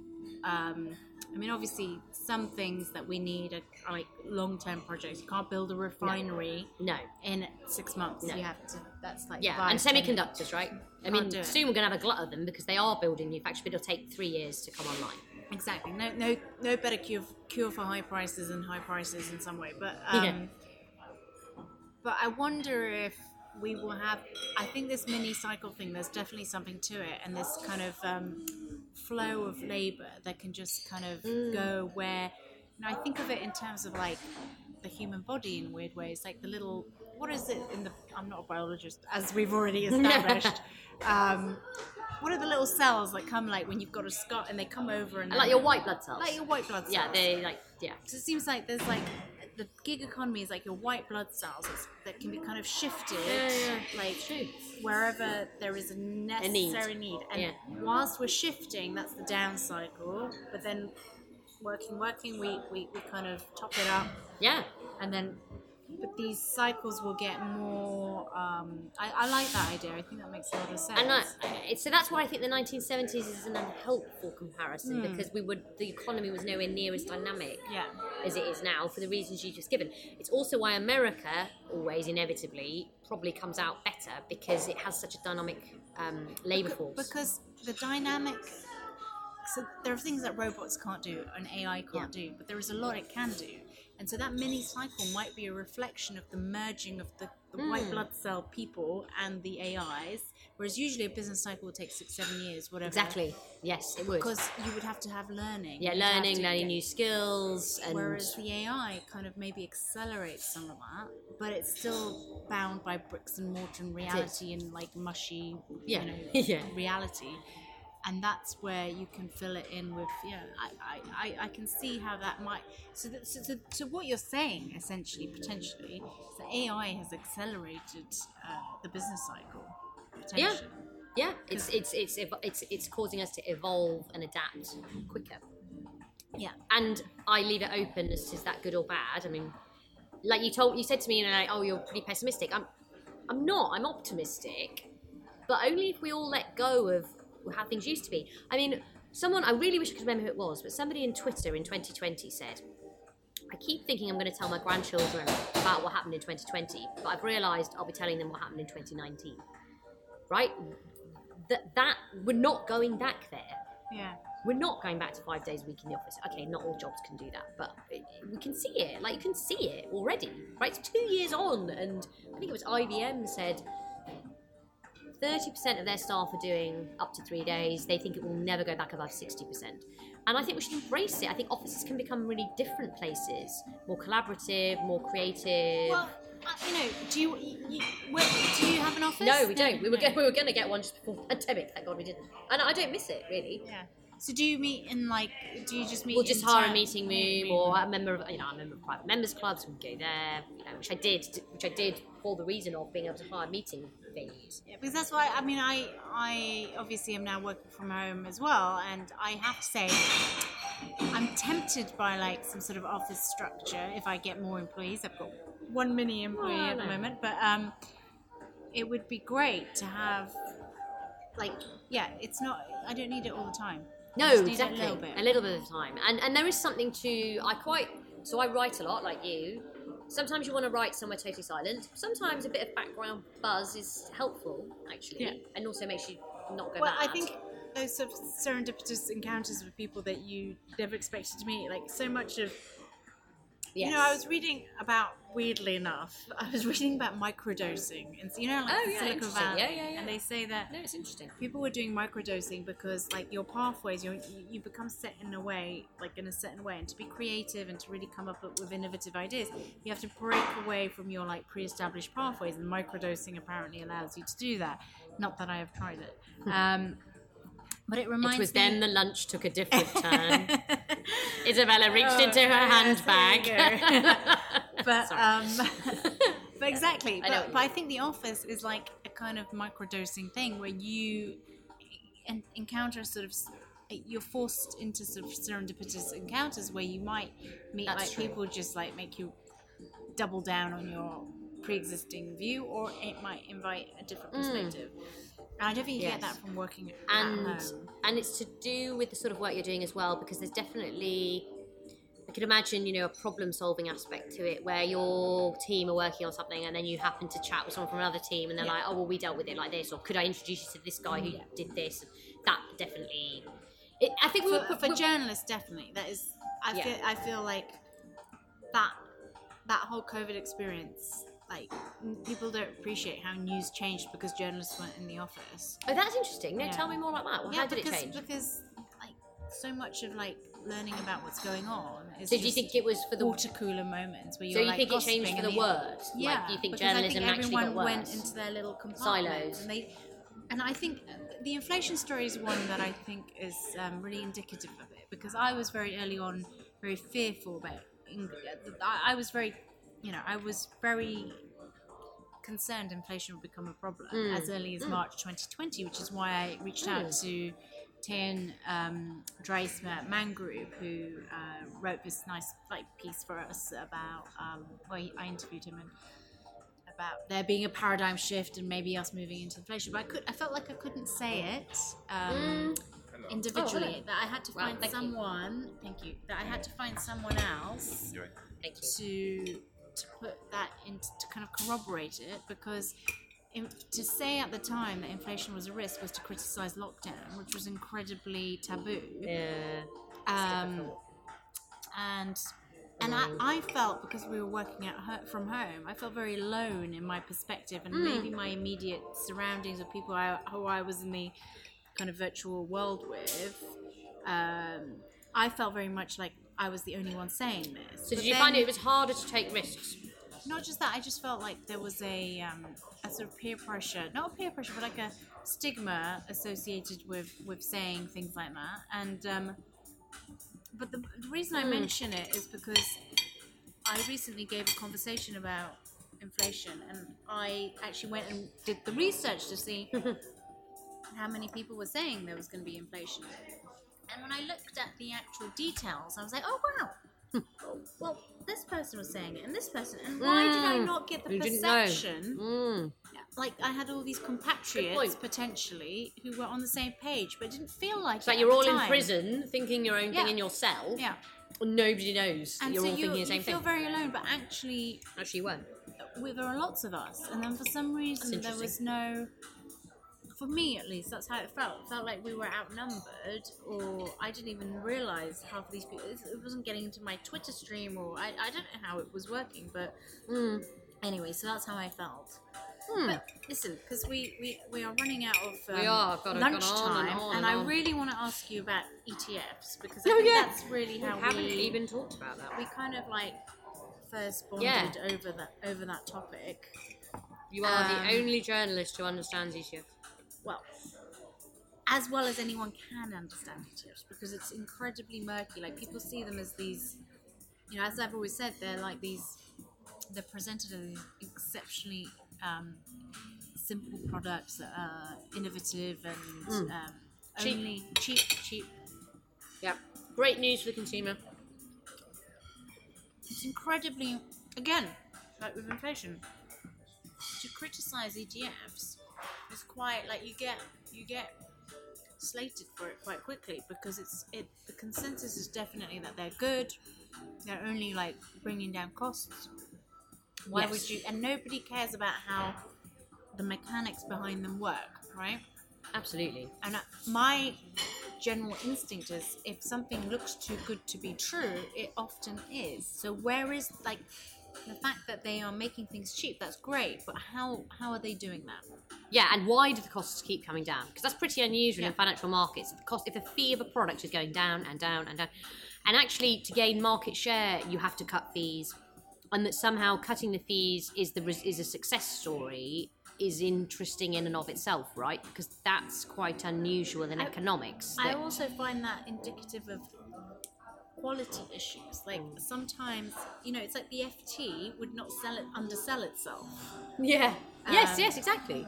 whereas there's no such perception because you're competing solely on price but there are qualitative like it's not like asset managers do nothing or portfolio managers like there is Yeah, yeah, yes, exactly. Their input. How can their input be becoming less and less valuable? Right. I mean, automation is part of it, but well, my thing with ETFs came about because I just never understood them, and I started working in fund management. I just wanted to know what they were and how they worked, and I just found the more and more I asked questions, the more questions it provoked. interesting And even now, I would say that ETFs are derivatives. yeah i would too And finish that, yes. Yeah, I would do. Um, and who is responsible for pricing them? That is the difficult part. So the bit that will, has always and will always get to me is that you buy an ETF with the name of a well-known asset management company attached to it.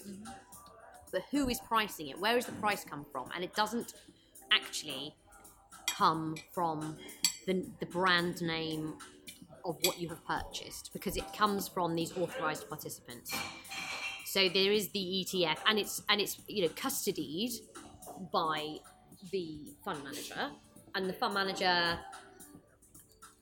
you know, is, is, is involved in the administration of it, but it's actually the authorized participant that is responsible for its pricing because the whole argument about ETFs is if they get out of line with their underlying, there's, this, there's an arbitrage mechanism that will return them to their fair value. And yes, fine, a lot of the time that does work, but sometimes it gets out of whack. And that is a problem for two reasons. One is that you, as an ETF purchaser, may think, oh, this is trading at 100. I'm expecting to get 100 when I sell it. Oh, hang on, I've got 80. What the hell happened? Mm-hmm. That's one problem. But also the problem of the price disappearing altogether. Because what I learned from starting my life on a trading floor is just, you know, you don't always have to have a market. Yeah. There's no divine right to a market.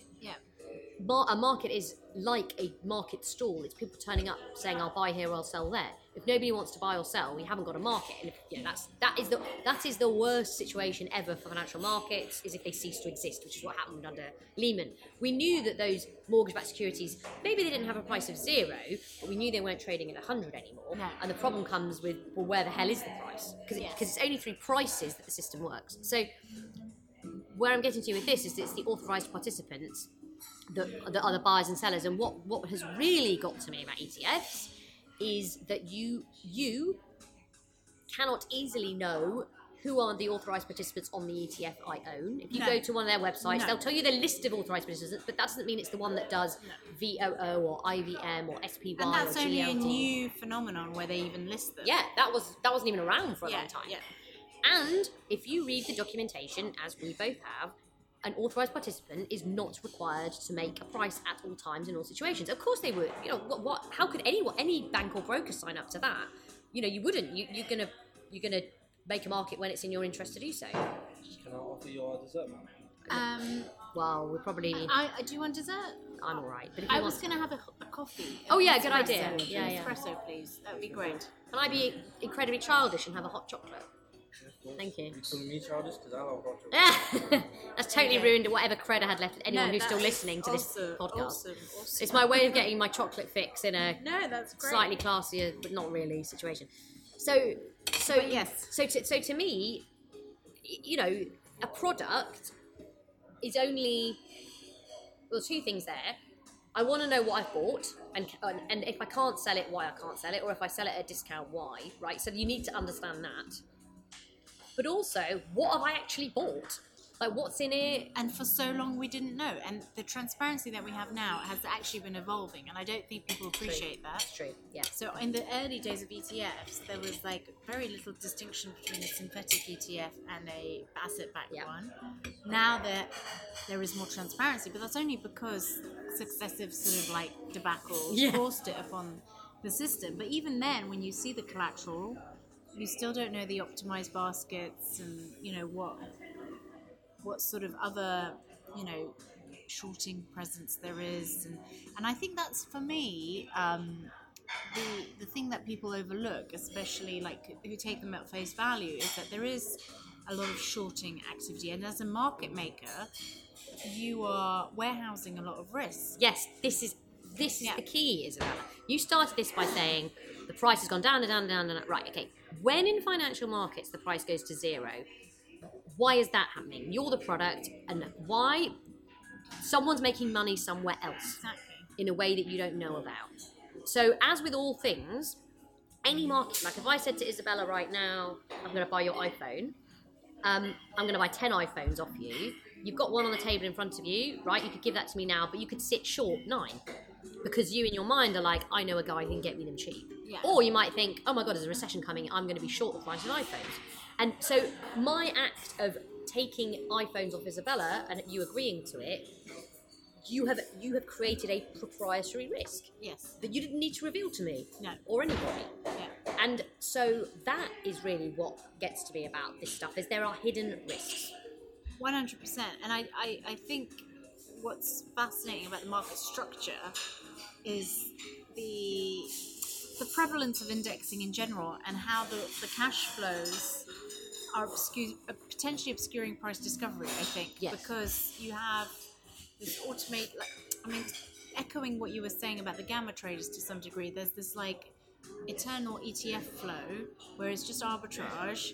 And I wonder if it works in a similar way to your gamma point, where like you will only really discover the price when those ETF arbitrageurs move away. Yeah, Um, totally. It, it's the same kind of mechanism. yeah. Delta One trading is what Yes. it is. It's And, derivative fu- and for me, what I found fascinating about Delta One is how, if you try to find anything out about it, you usually just find my article. Yeah. And I am not the defin. I mean, I'm. That's the weird thing. Like, is weird. It's, weird when I Google weird. something, looking for something, and I find my own article. Yeah, well, yeah. I'm like, why has no one written more about Delta One? It's fascinating. It's, and it's big, and people take massive risks. Massive risk. Massive risk. and nobody talks about it. If you speak to PRs, they're like, "Oh, we don't, we don't talk about, you know, we don't." Yeah. And, and to be fair, I do think a lot of Delta One trade. So Delta One is so called because it's like this. Oh, oh, Everything oh. was fine. Everything- Very We're getting nice. asked how our. We're getting our um, coffees, but Yes, thank but- you. We're all good. No, We're, gonna, fine. we, we, we're at the limits of our Time. of our timings, but Sadly. we really enjoyed the Thank you. sushi. It's very good. Yeah, very very nice actually. Thank you. Thank It you. Thanks for letting me have that last bit of sushi. No, no, I um, It's I, very I good. was overly greedy and had some too, but I um, Yeah, I do the- like sushi. But, um, but yeah, I think. But yeah, what we're just were saying, you know, Delta One is is effectively saying, um, it's like so. Isabel has an iPhone. The value of her iPhone goes up and down based on price of iPhones, and I can I can mirror that in a derivative where I also am exposed to the price of that iPhone, and that's like Delta One. I mean, it's a very I mean, what I what I think is uh, a worthwhile because nowadays crypto is reinventing everything, right? Yeah. And actually, sometimes it's easier to put it in crypto terms, and I, I think Delta One is like a like a stable coin Mm. because it's just like an ETF is like a stable coin. It's, instead of tracking the dollar, it's tracking an index. Yes. Right. And when you stuff that like collateral in there, you know, you want it to like have this Delta One. You want it to peg. Like Delta One is another way of saying yes, peg. it is. You're right. You're right. And, that's it. um, yeah. and the and the, the market opportunity for Delta One traders is if they can essentially massage the collateral. So take that, rehypothecate it whilst you know. So, so, so in theory, it's all backed, it's one to one. But if you can use the funding from that collateral in a way where you get a better return Yeah. That's when you're making the money. and you you get to keep the difference. Yeah.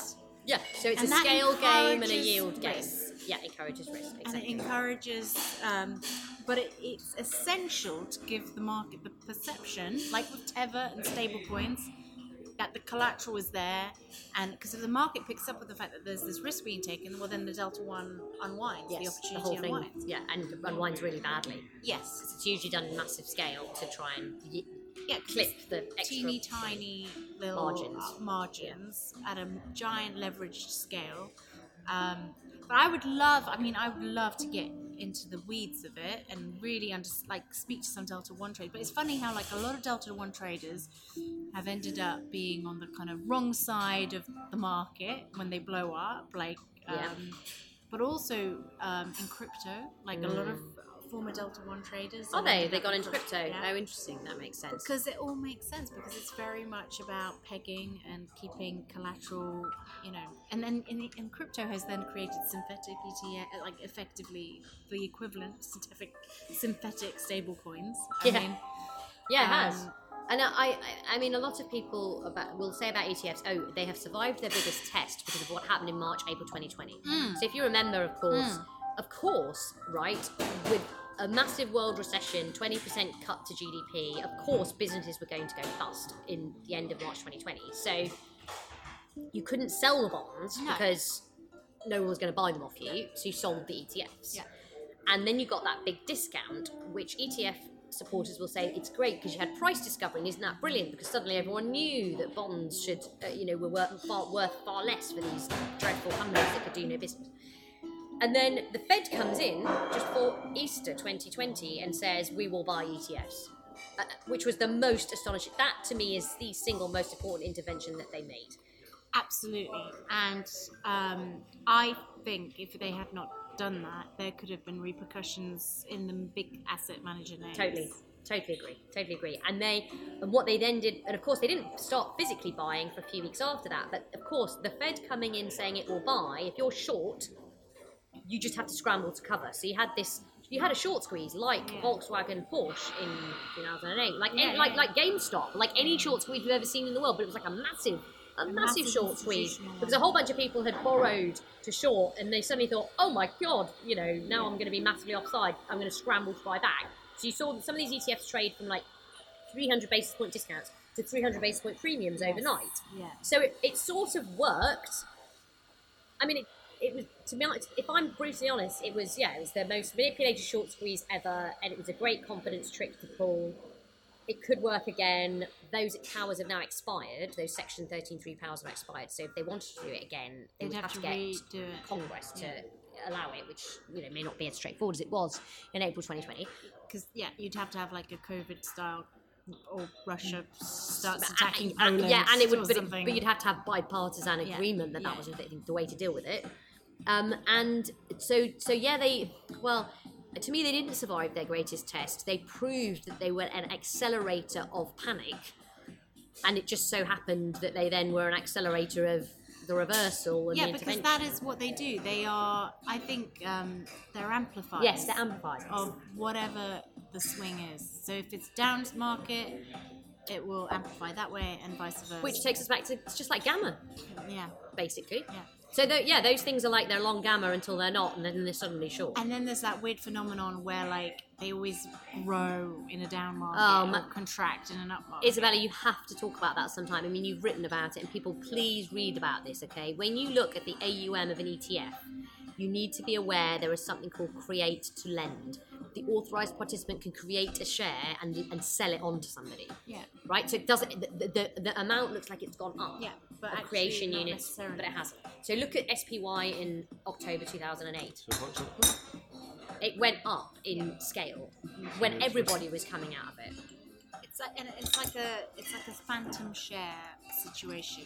Um, Yeah. I mean these I mean th- these are all fascinating things. But now that we're on our coffees, Yeah. um, I want to ask you just very quick fire, not quick fire. And if you don't feel comfortable like making projection, don't just Oh, say. no. But I'm just interested like in a number of quick things. So what what do you think of the midterms in the US? The Republicans are going to win the House and probably the Senate. The last two years, the Biden administration, assuming he survives, literally, are going to be even more policy gridlock and uh, bad blood than we have seen. And I'm pretty sure this is all setting up for Trump 2024. Oh, so you think he'll be back? Okay. And um, and would you win? Probably. Really? I should say one of our interns um, has worked for the Democratic Party, um, again, in our goal to be inclusive of different politicians. And he, he said that the most, he, he's been over there, he's went over recently actually to Florida, and he said that the, the, the problem the Democrats often have is they are not a very good election campaigning machine. They, in fact, when we looked at Georgia as the Senate seat, when we were predicting the last two seats, so we, we looked at how uh, Republican that seat was, and it had been moving demographically much more towards the Democrats for years, since Obama onwards. But they had it took until last time around for them to actually win it. Fascinating. That yeah, I didn't know that. So anyway, Um, closer to home, if how secure is Johnson? He'll be gone by the end of the year, as will Rishi Sunak. really. And who do you think's the um, successor? Who are the candidates in the? Well, in the I think? I think it probably will be Jeremy Hunt, but we're obviously going to get a bid from Liz Truss as the as the Brexiteer. Um, Rishi will try, but his I think his ship has sailed. non-dom situation. Yeah.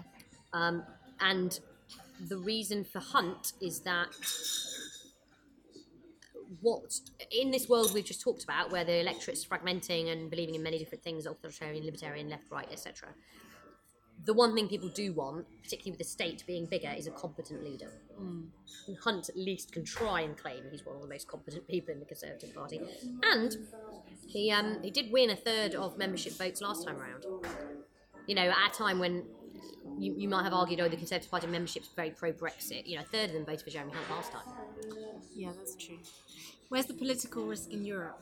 Where, where, where, what are we not Oh God! enough? Well, I mean, it's it's it's a total because of what I would call a vote for none of the above, because no one can capture this sort of majority of, of the populace. which we've obviously seen in these French legislative elections. So Macron is Dead lame duck. can't do anything, total lame duck. Um, but Scholz is also in this. Scholz is actually probably the the best politician for that job. I mean, the Greens are very important in Germany. Robert Habeck is probably more and more important. And then the FDP under Christian Lindner. I mean, I was astonished he joined that coalition, and I think he will either he will break or his party will because they're going to have to sign up to more government spending, and that is literally anathema to the point of that party. So, I think um, I think we will. I think we will see Germany continue to sort of be the leader of Europe, but the problem for Scholz is he's got to manage his own party and the Greens and the FDP.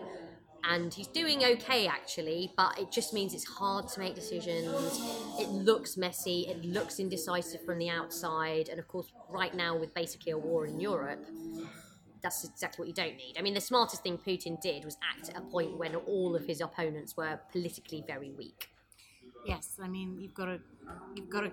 I don't like giving him credit. No, no, you can see why. You can see, and, and, and, there's no doubt. Yes, advantage yes. Now, what can defeat that is that a united West can definitely defeat him, but he's banking on there being enough domestic problems that joint foreign policy is going to be difficult. So that's my last sort of outlook question. What? How do you see the Russia relations like from now on, next six months? Oh well, this war is here. This war, both land war in Ukraine, but the protracted economic war will go on for years. We should be prepared for that. So do you think that even if there's a, some sort of like negotiated resolution, sanctions will stay? Correct. Yeah. Because the West, now it surprised me as much as anybody, but the West, make no mistake, are throwing Russia out of the financial system. They are engineering a Lehman's on a country scale. Yeah. Now you might think that's right or wrong or madness or great or you know you have to bring this guy to justice. But now we've started on the track. We can't really. We can't stop, and. I don't. Well, from my discussion with various politicians, they don't actually want that to stop. They want they want to bring that economy to its knees, and the only way to do that is, well, we're all going to get poorer. But is is there a risk that Russia can withstand the economic pain? Uh, yes, which is why this is going to go on and on and on and on.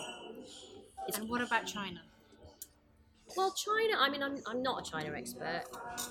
Uh, my sense is that they that the Russia thing has is good and bad for them, isn't it? I mean, it's it. At the end of the day, you know, the, the probably their bigger problem is is COVID and supply chains and a global recession. I mean, a global recession is not great for China as the sort of workshop of the world. So one thing I was always told by sort of China economists years ago is that you know the thing you have to understand about China is they don't want utter economic disaster because then that would foment social unrest. They don't want amazing economic growth because then that exacerbates inequalities between the rich and the poor, which also creates social unrest. So they want this weird oh, Goldilocks. massaged middle ground. So that's why I, if the world is going to be as volatile both politically and economically as I expect, you sort of might see China flip in a way that looks irrational from veering off in one direction to be chummy with Russia, but then veering back in the other direction to want to ensure economic ties remain with the West. So I'm not sure. And, and here's my um, sweeper question, which is the concluding question. Uh, what, what else is on the radar? It's it's the traditional journalistic sweeper. It's like what, what have I not? What have we not mentioned that we should be mentioning? Have we mentioned revolution? Oh, just just revolution, just that old Riots. chestnut. Riots. Yeah. Domestically, Domestic violence, yes. In Domestic violence, that's not bad. in the well, UK. in the West, definitely in the UK. I mean, we had those London. Remember the London looting that went on in Yes. 2011? Yes, kind of weirdly out of nowhere, it felt like Yeah. at the time, because we'd kind of come out of the economic. Yeah. So here's another thing someone once told me in politics, which is it's not the downturn that causes the problems, it's the upturn, it's the recovery. Ah. Because it's always uneven. That's when the inequalities are exposed. That's when people feel most perturbed. We're all in it together when the shit hits the fan.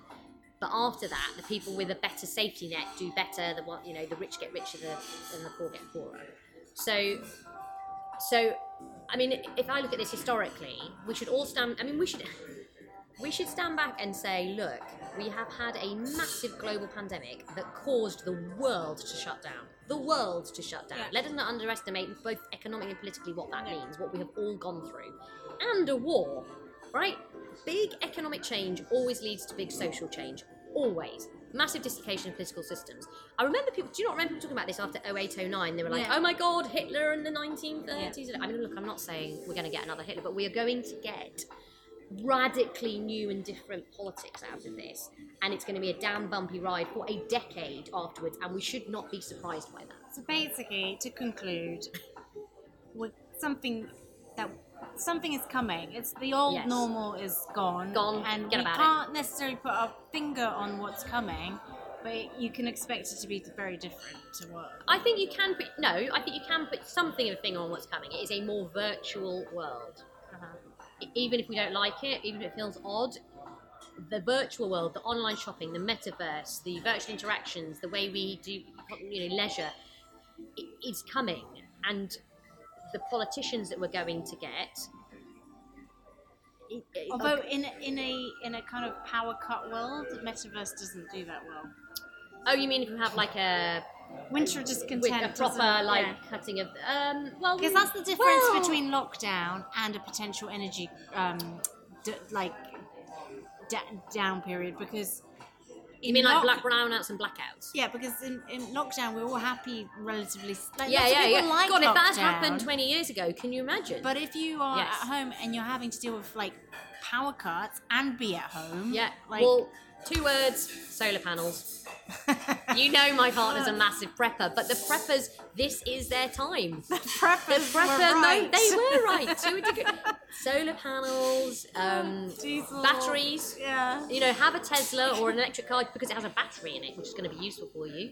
You know, two-way radios. You've talked to me about the radios. Oh no, I like the two-way. You need the proper like, we, and and look, I'm not, I'm not that sort of person. She's, I mean, like I laughed at my partner when he talks about this prepper stuff. I mean, bef- when we went into lockdown, we already had a hundred toilet rolls and a hundred cans of soup because that's his standard. This is becoming a theme of leaked lunch because we did Oh, discuss really? the giant bags of rice that Dan bought, or I bought. I can't remember. He bought something ridiculous but, as but, well. But we're in a. we- But make no mistake, we are in a more inefficient world. Supply chains are it's a, it's a complete broken and recreated. We've had a global No Deal Brexit. Well, prepping is just decentralized warehousing.